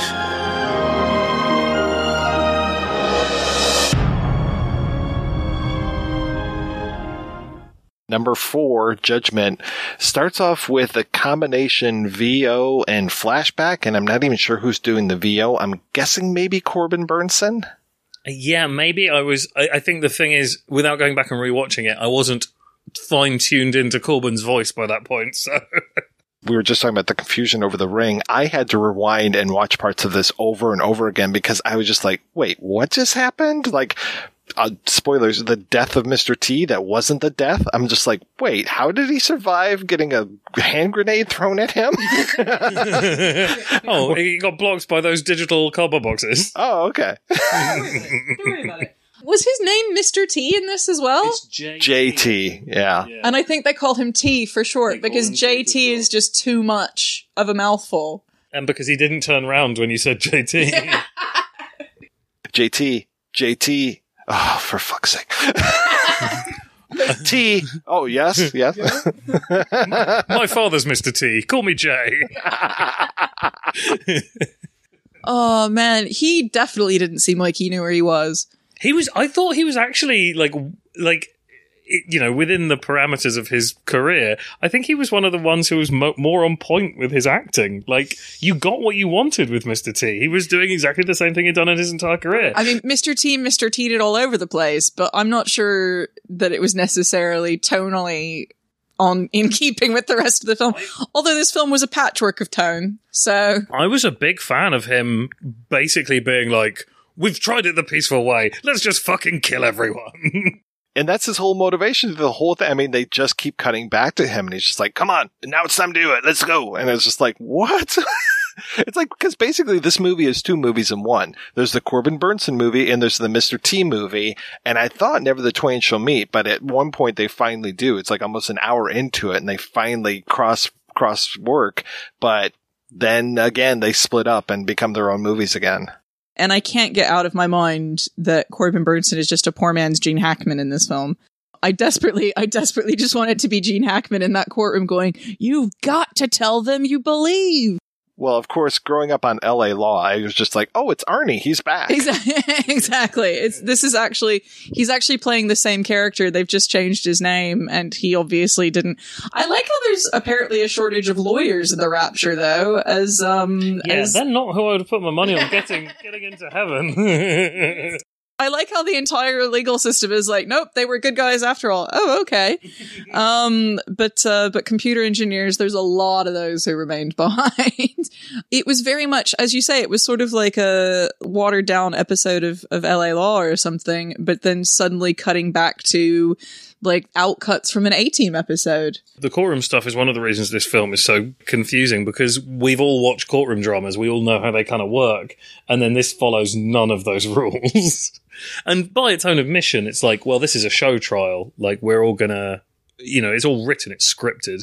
we want the outcome. the trial is scripted. The trial is scripted. But it, it does not follow the. Look, for a start, I don't think courtrooms tend to have like an amphitheater seating for just general members of the public. It was very To Kill a Mockingbird, you know, the, with the, the, the whole audience up above and looking down into the court proceedings. it very much is one of those um, hospital theaters, isn't it? It's very much like a hospital theater. But then, but then it sort of reminds me of like science fiction councils. Like you get, you know, like in Star Wars or, or Star Trek, you end up with the the council is sitting around in judgment with the tables on the ground, rather in the sort of theater in the round with the with the spectators in the courtroom acting as the audience as well. But I mean, who are they putting the show trial on for? Well, no, so at the beginning, they say, like, um, Macalousso is um, like complaining about the fact that they're not getting conversions at the same rate that they used to. He's like, people killed everybody. Well, they've killed everybody, but also he's like, but people aren't narking on their families as much as they used to. They're all really apathetic. And so they're like, well, we need to stir up some outrage against the haters, and the best way to do that is to do a big show trial. You're absolutely right because there is that whole the the young son bit at the beginning with the the father having narked on his young son, and then we learn later that Corbin narked on his dad, but he never really narked because his is only a fake tattoo. Well, sort of, yeah, but he's, his father still got, as far as I can tell, stuffed into an incinerator. and that was the first show trial, apparently. Yeah, that was the, the most famous trial of all time. but probably only the last trial they've ever had. Like, no, no, no, no. But he, they do say that he's put haters away. Oh no, it's only like a hater away before. Yeah, yeah, yeah. yeah. So when they say you've put haters away before, they mean haters singular rather than oh, that makes a big difference actually. So has he just been not doing trials for ages? I don't know what he's doing, like corporate law, brand, intellectual property. The first time we see him, he's he's consulting with a woman who doesn't have a mark and doesn't want to get a mark, and basically trying to get like into the underground or something. And then that other lawyer woman just bursts into the room, and I was just like, "Wow, don't you knock?" No, well, she, she, that's his ex girlfriend as well. We find out later, isn't it? So she's uh, Ex-wife. she's I think just ex girlfriend, but maybe ex wife. But anyway, ex of some kind, and she's super entitled all the way through. But she she knows his mark is fake, and she's holding that over him. The only reason he goes through with the show trial is because she blackmails him that he she knows he has a fake mark. But the, this is the girl who was in the chair is our bad. Or I can't tell if it's a bad Irish accent It's or not. very, I'm so overwhelmed by it. I don't know if it goes all the way around and comes back or not. Um, but she ends up being uh, one of the non-believing haters because she and her boyfriend just want food. She's hater adjacent. She's hater adjacent. The boyfriend just wants some Rocky Road ice cream. Yeah, he is super obsessed with chocolate. I think he needs to get his blood sugar checked because he is he is real concerned with food all the way through. And she is described as having computer skills, which, if the two movie, last two movies have told us anything, is going to be pivotal. I know, I know this is a really silly thing, but they only describe it as computer skill. Like every time they say it, they say she's got computer skill. And then I was like, which one? Well, but it turns out actually all you need to be able to hack into their like their list of people who have been converted is very basic Excel spreadsheet work. Control O. That's like, I've hacked it. This movie does not abide by its own logic by any stretch of the imagination. There's a moment where the girlfriend, uh, Victoria Thorne, I think her name is, says to him, like, be surprised when I shoot you. And then a guy bursts in later with a knife. And I was like, wait, what? I remember that as well. I was, yeah, because just before they go into the courtroom, she says, Don't be surprised when I shoot you, or act surprised when I shoot you, or something. And it's like, oh man, did we just figure out that the whole thing is super meta, but a bit forgetful? And when they say the whole courtroom scene was scripted, it really was scripted, but the being unscripted was scripted, and she was always going to do that. Then, of course, Corbin Bernsen goes off script and says that he wants to put God on trial. So immediately I'm thinking of those like horrible God's Not Dead movies. And I'm just like, oh, for fuck's sake. I was very, very let down that the line "I called Jesus to the stand" was in the trailer. And I feel that that, that was a lie. Because they were just pointing out that he could not be bothered to come to the stand rather than that we were going to get Christ on the stand. I was really hoping for that as well. I really, I- if there's a movie that's going to do it, I thought for sure the doors were going to open, the holy light comes out, but oh. nope. Hair blowing in the breeze. Sorry, I was getting a perm. When they are swearing, they're obviously they're not swearing on a Bible. Is that like the Constitution? Is that the rule of man being higher than the rule No, no, no, of it's got God? devil horns on it. It does have devil horns on it, but in the first movie, they talk about the fact that he's got a new constitution for the whole world. And so that'll be what they're swearing It's, on. it's like the what do they call it? The black verse or something? What is the satanic mass? Yeah, something like that. But uh, but I don't think it is. I think it's "Don't kill each other, we need peace." Like because that's what the Constitution is that they're referring to in the first movie, Well- which seems like a decent thing to for an atheist to to swear on. It's, and then you get and then you get the two Christian women who are like, I will not. T-. They're like, eh, okay, well you don't gotta. Like, But you have my word that I'm telling the truth. And the demons are like, "That'll do." these haters, they don't lie. That's We- one thing I'll say about them. Inherently untrustworthy demons will definitely like. If there's one thing we know, it's that Christians tell the truth. So we'll go along with this. I like how in her opening speech, the evil lawyer lady, uh, Vicky, has brought a prop like ore with her. Yes, that is fantastic.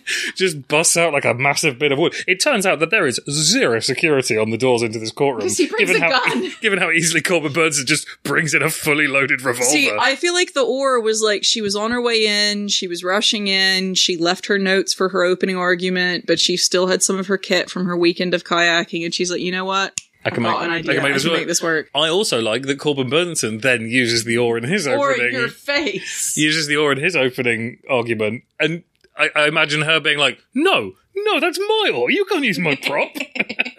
it's like a like a very possessive improv group. Yeah. Macalousso at one point shows up and he's just like, "Hey, uh, put me on the stand, but uh, make sure that I go last because I like to have the last word." And then again, they call more people, and I'm sitting there going, "Wait, I thought Macalousso wanted to have the last word." I think the screen screenwriters forgot what they'd done a lot in this script. I think they just kept writing until they hit 90 pages and then they wrapped it up. But then Bernsen, remembering this promise, calls Macalousso a second time. I like the again, I like the idea that it was the actor who remembered. He was like, "No, no, no, we have to bring him back." And they're like, oh, "Okay, we can do another day."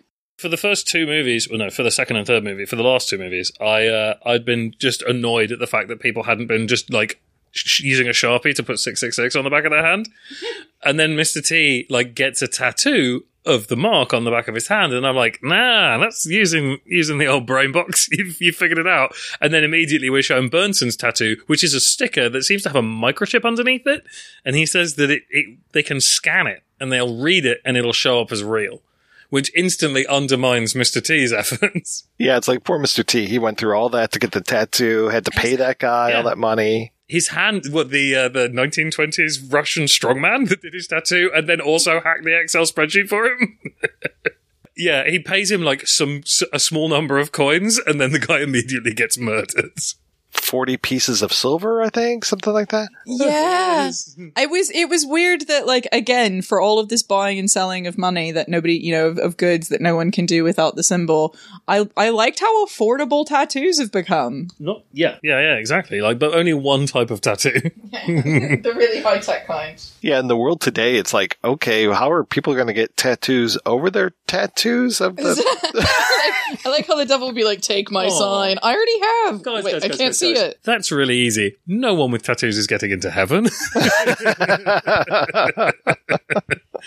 That's true. That does go against Leviticus, doesn't it? yes, it does. Maybe that's the trick. Maybe that's actually the trick for the devil is the getting the mark. It's like, haha, I tricked you. Now you have a tattoo. You're never getting in now. The one thing that we briefly touched on in previous films, like I think Fahey brings it up and then they bring it up here and they quickly dismiss it, is the whole problem of evil. Like they have this general come in from the ONE Peace Corps, so that I'm wondering, like, do Christians hate the Peace Corps too? Because it's a globalist organization. But anyway, he comes in and uh, they're like, oh, so what was the world like before Macalousso took power? And he was like, oh man, it was bad. There's ethnic cleansing, there's war, there's poverty.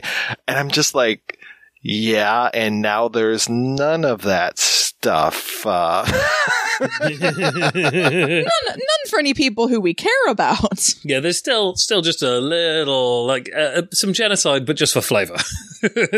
We're only killing the bad people now. Before there was a lot of just indiscriminate killing. Now we're really sure we're just killing the bad people. one of the uh, one of the guys that's currently one of the guys that's currently in competition to be the new prime minister of England uh, recently said that Christians are now the most persecuted people in the world. well, they are. They get put in camps. They they Poor get made fun of by us. You know, it's horrible. Yeah, God, that must suck.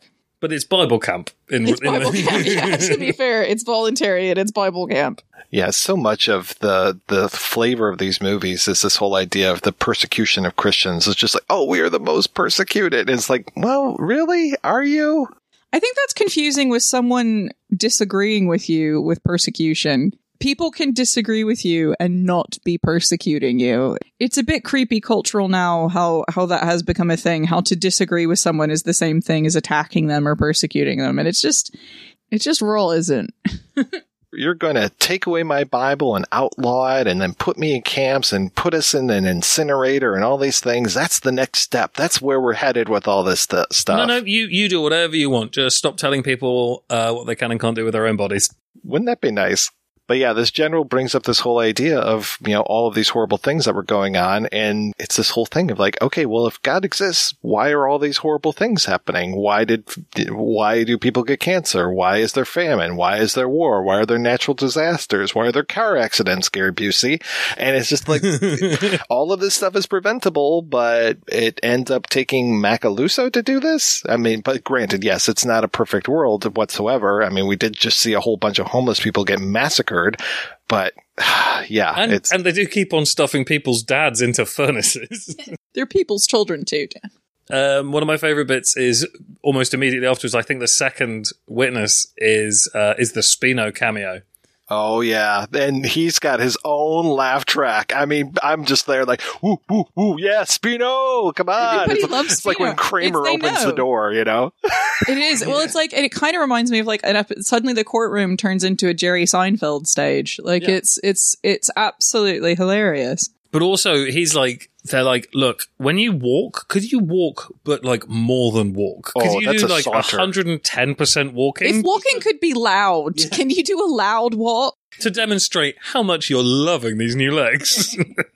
Oh my god, it's Um, and and then he demonstrates that he's got telekinetic powers as well. Like he didn't just get his legs working; he got the ability to make people look like they wet themselves by tipping water into their laps with his mind. Going back to the dick third movie, move. Yeah, it's just a dick move. And keep in mind, that's his half sister. He does that too. Yeah, well, the the whole thing is he's he's questioned, and they're like, "Do you love your sister?" And he's like, mm, "Not quite love. Love's a bit strong. I'd say."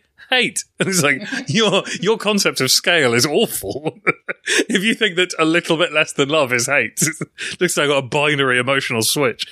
It also, there's something felt very like schoolyard about it as well. It's like, do you love your sister? Hmm, do you? do you want to kiss her? yeah, exactly. It felt very like like goading him, like because love is stupid. Mm. Well, and this is the second moment when uh, when Fahey, uh, uh, when Bernsen goes off track uh, because he's like, "And did you love her before the rapture? Before you put on the goggles?" And he's like, "I mean, yeah, I guess." and then so Bernsen gets dragged into the boss's office, and he's like, "You dick! Don't ask questions like that." It's like, uh, you could. You let him on on the stand. You let me ask him questions, and then he answered the question. I should not be in trouble here. And yeah, when they call Macalousso to the stand and Victoria Thorne outright just calls him Lucifer, I was just like, wait, when did we go from, because we've called him the savior, we called him Messiah, we called him the president, all these things. When did we just outright just pull off the band-aid and call him Lucifer? It's it's like for the cheap seats now. They're like, we're we're winding up to the end just in, pa- in case people didn't get what was happening. This is the devil. Well, it's in the beginning, they're like the the Christians keep on going, guys, come on, it's all in the Bible. It's really like it's really on the money. If you don't believe me, watch this Revelation is- tape. yeah, it's super accurate. You'll you'll get it. And by number three, like for two and three, it's like anyone who's seen the Omen knows that the mark you're getting is a satanic mark. Like it's really on the nose. So by the time they're calling him Lucifer in number three, it's like, so have they just erased the memory of the Bible from all the minds of the people who have yet to take the mark? But like, how does that work? Because the Christians remember it. It's illegal, but everyone, like, there's no room for agnostics in that world by number four. Like the the fact that anyone goes, well, this magic dude's calling himself Lucifer, but I'm not sure about this whole religion thing. Going back to your earlier point about the hungry guy and the quasi Irish girl, it's like mm-hmm. they're the souls that are in the balance in this one. Those souls and Corbin Bernsen's soul. And we don't know what's going on, you know, and they, like we keep getting the flashbacks with him and his father. And yeah, to, to, going back to the earlier point, everybody seems to know about this relationship and Helen talks to him openly about it to the point where I was just like, how does she know all this stuff?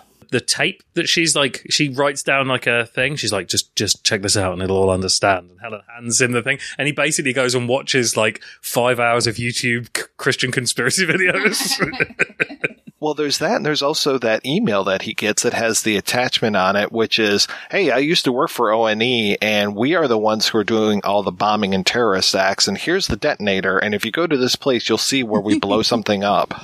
I've got to say, if if there's any kind of genre that's allowed to use a Deus Ex Machina, is it is is it is it not the thing? You know, like if it's they're like, ah, we've kind of we kind of painted ourselves into a corner here, guys. Don't worry, there's a trope that's just right for us. It's yeah, it's pretty good. They um he like all the while Mr. T is like okay like demanding to go and kill people and they're slowly ruminating on a plan and they're gonna bust Helen out and uh they're they're sort of both moving on their uh, on the same path the uh the two groups uh Bernsen and T's separate uh thing Bernsen's still got his dad's bible hasn't he as well which is illegal and he sits there getting whiskey drunk listening to Aimee Mann covers and reading, looking at his dad's Bible. I was so confused, well, by a lot of things, but with this movie where we've got the guys who come in and blow up, like we know that Corbin Bernsen, we find out that he's been bugged or tracked. So he goes and visits the rebels, visits the haters, and then these guys show up shortly thereafter, these well dressed guys, men in black basically, and they shoot people, they blow it up. And then later on, is it the same guys who show up again, but seem to be maybe quasi good guys? It's just like they, they show up and they, save shoot Mitch. The guy with the knife. Yeah. Yes, yeah. It seems it seems like it really seems like they're setting it up for a fifth movie or like don't we this was God's plan all along or yeah, it's sort of again, it feels like nothing actually matters that happens in the film that there's something bigger going on that is is going to determine the outcome anyway. But yeah, that's yeah, that's all of these films. Mm. It's just God's big plan. to jump very quickly to the end for people who are listening to this episode, there's no conclusion. This movie does not conclude. Macalousso is still in power at the end of this movie, so The last shot of the film of that newspaper headline is just spectacular. Again, everyone in print not Christian apparently. So if you if you think about like at the end of number two, they managed to completely bypass like they they managed to delay the Day of Wonder, but by the time we get to the back up to the timeline after Busey's accident in three, the Day of Wonder has happened. So we've completely missed whatever the rescheduled Day of Wonder was, and it seems to have gone off without a hitch. Well, and then bringing Helen back from the the dead, quote unquote, in this movie is just like we are going to undo what the previous movie did. This is the Last Jedi versus uh, the you know the the Force Awakens. Yeah, they are retconning hard. Um, yeah, even within the same movie with with Mr. T still being alive, I was like, really okay. I, I love it. We bust in uh, on Helen, and uh, there's already a guard there. He's described as disguised as a guard, and he's like, "Trouble's brewing. Get to the court." And the, and the guy's like, "What the fuck? Who are you?" And he's like, "Do I look patient?" I think he probably said on other takes, I don't have no time for no jibber jabber. And they were probably like, we think you probably need to be more officious for that. Like, more like, can you be a little bit more like, ooh, I'm a proper soldier? Jibber jabber. I, he definitely said jibber jabber. I can't believe he, He didn't pity any fools out loud. Not a single fool. You know what though? Haters don't pity no fools. Haters gonna hate. So, you know, you can't, you can't blame him. I forgive some fools. the weirdest part of this movie for me is so Mrs. Davis comes and basically is going to sacrifice herself by uh, testifying on Helen's behalf. And that's when you're talking about the whole like 500 documented sightings of Jesus after the resurrection. oh yeah. And they start talking about, and this is one of those like, we are aiming at our audience and no one else because they're just like Simon blah blah Greenleaf blah. stuff? Simon Greenleaf. I'm like, who the fuck is Simon Greenleaf? you know Simon. Cy. Greeny. Oh, oh, uh, yeah. Oh, Scissor. Jerry's son. Yeah. They go, uh, they go, hello, that's all conjecture. That's ancient history. We want some modern proof for a modern court. And they're like, oh, well, uh, let me tell you about a little guy named Simon Greenleaf. And they're like, oh God, we've been told, we've been told about Simon Greenleaf, who died in 1853. Okay, Simon Greenleaf. To Wikipedia I go because who the fuck is it? They're just talking about him like he's just the most well-known guy. You know, he's oh. he's as well known as Mr. T, right? Well, it's it's the same it's the same extent to which they quote like non Christians are able to quote specific Bible passages throughout this film. Like just everybody, everybody knows them. Like honestly, most actual Christians I know can't just quote Bible passages willy nilly, as it were. It seems it seems everyone has just gotten that much brushed up on their reading ever since the apocalypse started. if they can, if you know anybody who can just rat- rattle off like, oh yeah, Galatians fifteen twelve, just like walk away, just walk away from that person. That's not that's somebody who owns these films on VHS, DVD, and Blu-ray. That's they've got just just the special editions. Especially if the things they're saying are so. Mr. T's big Bible quote in this is because he keeps on saying he wants to kill people, and the other haters are like, "Uh, look, they call us haters, but we probably shouldn't be murdering people. We're still Christians." Um, and Mr. T slaps a magazine into an assault rifle or a machine gun and says, But if you do wrong, be afraid, for he does not bear that sword in vain. which is like, uh, which I looked up and is Romans thirteen four and seems to be like a, uh, like a Crusades excusing quote. well, you know, God helps those who help themselves. Exactly. that sounds like people who help themselves help themselves. People who help themselves to guns, help themselves. I'm just going to help myself to this bank vault. It's completely at odds with itself, front front to to back, and I think that's what makes them so captivating. Though, is that every time you kind of shake your head and say, "Wait, what was that?" There's something else on screen to shock and awe you into into com- being compelled. It is truly a day of wonders. And we have to talk about the big finale here, the big courtroom finale where we pull out all the big guns, or the one big gun, I should say. And we've got this whole thing of Macalousso up on the stand and Corbin Bernsen's got a gun in court with one bullet in it. And then he's just like, okay, who's going to take a bullet for Macalousso? Who has faith? And this is just this whole faith moment. And I think that the movie thinks this moment is bigger than it is because I'm just like, uh, yeah, nobody's going to take a bullet for this guy. yeah, Macalousso has said a number of times that there isn't an afterlife in in this movie. he also doesn't end up shooting at him. So it's not like there's the bullet to take. It's just, I like how it's such a hypothetical question that it's, it's, if I were to shoot at him, who among you would jump in front of the bullet and take the bullet for him is a very different question from, if one of you says you're willing to be shot, uh, so that I don't shoot him, then I will shoot you. to prove a point. Exactly. It's just, it feels a little bit less considered as an ultimatum than perhaps they think it is. My, my notes say no one will die for Macalousso. I think the argument of the film is we have to believe Helen because she is fully delusional. She really believes to the extent that she's willing to die. and therefore she must be right. Sensible choices are not to be considered. And that we end this whole fucking thing with a mistrial. I mean, this is It may as well be like a title card, like at the end of the Breakfast Club. It just you just see a newspaper and it says mistrial, court against God dropped.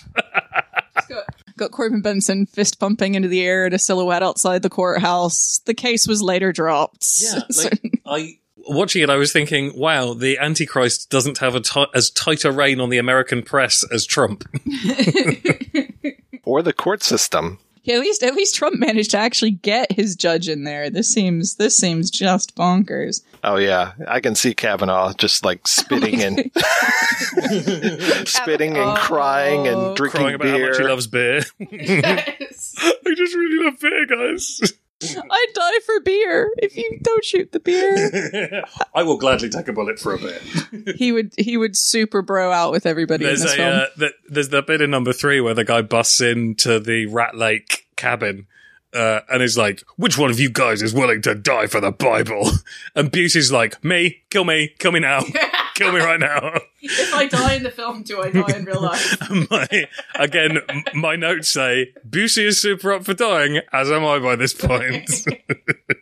I almost feel a little bad making you guys watch these. Almost. oh man! So we didn't we didn't address this on air. Can I can I share the confusion? with Please, yeah, I love it. So uh, when Mike contacted us uh, about the podcast, uh, we got sent the list of the films that, uh, that he was planning on um, covering for this season, the post-apocalyptic season, and uh, Jennifer and I gravitated towards, among others, the uh, Apocalypse Quartet.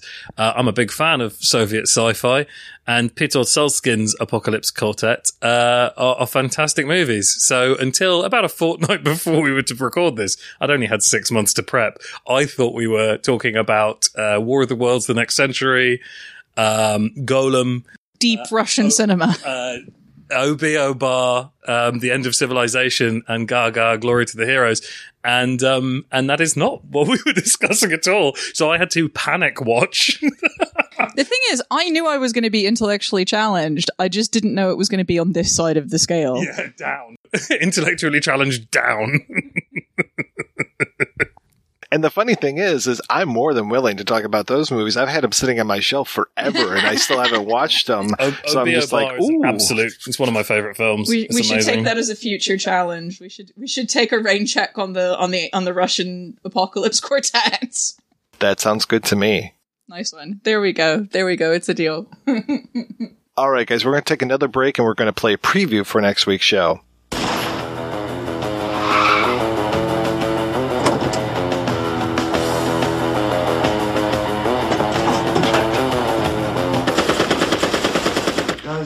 Familiar to anybody? It's not Pulp Fiction.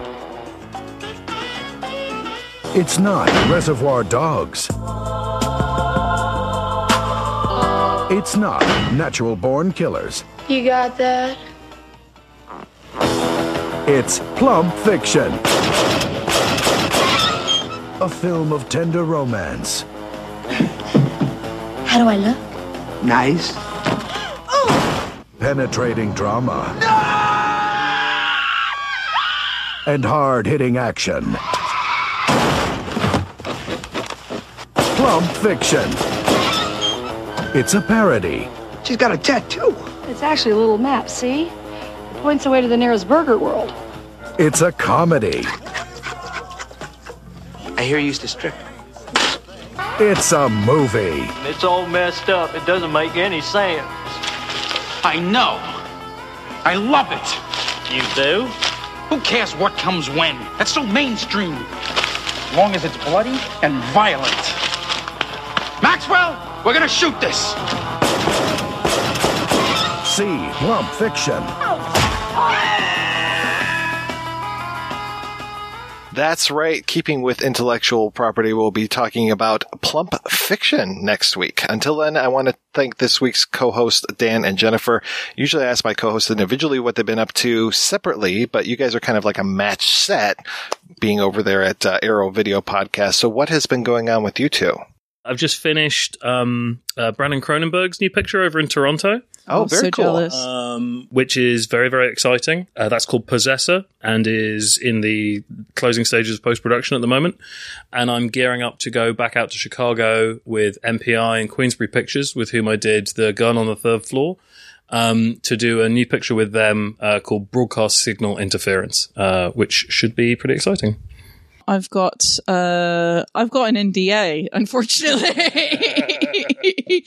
um but uh but it's some storytelling awesomeness, so I hope I hope everybody's gonna enjoy it is as much as I can say, but it should be it should be cool. Um and and also I can fully support everything that Dan has been doing. Behind the scenes stuff is absolutely, absolutely gobsmacking. It's so good. I can't wait for people to see it. Oh, thank you, Jen. Uh, also, Jen's going to be on an upcoming episode of the Evolution of Horror podcast for the next season. And obviously, I have ongoing the Arrow Video podcast with Sam, my co host, Sam Ashurst. So, yeah, if you guys want to check that out, if any of your listeners haven't heard it. Excellent stuff. Well, and I think you guys are back again this year once, if not twice. Yeah. Yeah. Looking forward to it. And and I will say cuz we weren't sure which which film, you know, we're, we're obviously super organized this end. um we have we have already binged the other films and we're very excited to talk about them. So I think that's going to be it'll be a, it'll be a, a different flavor I think the next conversation. Yeah, definitely a step up from these movies. Oh yeah, just a bit. Thank you so much. I mean, they're no Pulp Fiction, but but we're going to get close. We're gonna get there. We're gonna get there. We'll do what we can. We'll do what we can with what we have. Well, thank you so much for being on, guys. Thanks to everybody for listening. Please head on over to the website, projectionboothpodcast.com, where you can find out more about today's episode. You also find a link over to Patreon where you can make a donation to the show.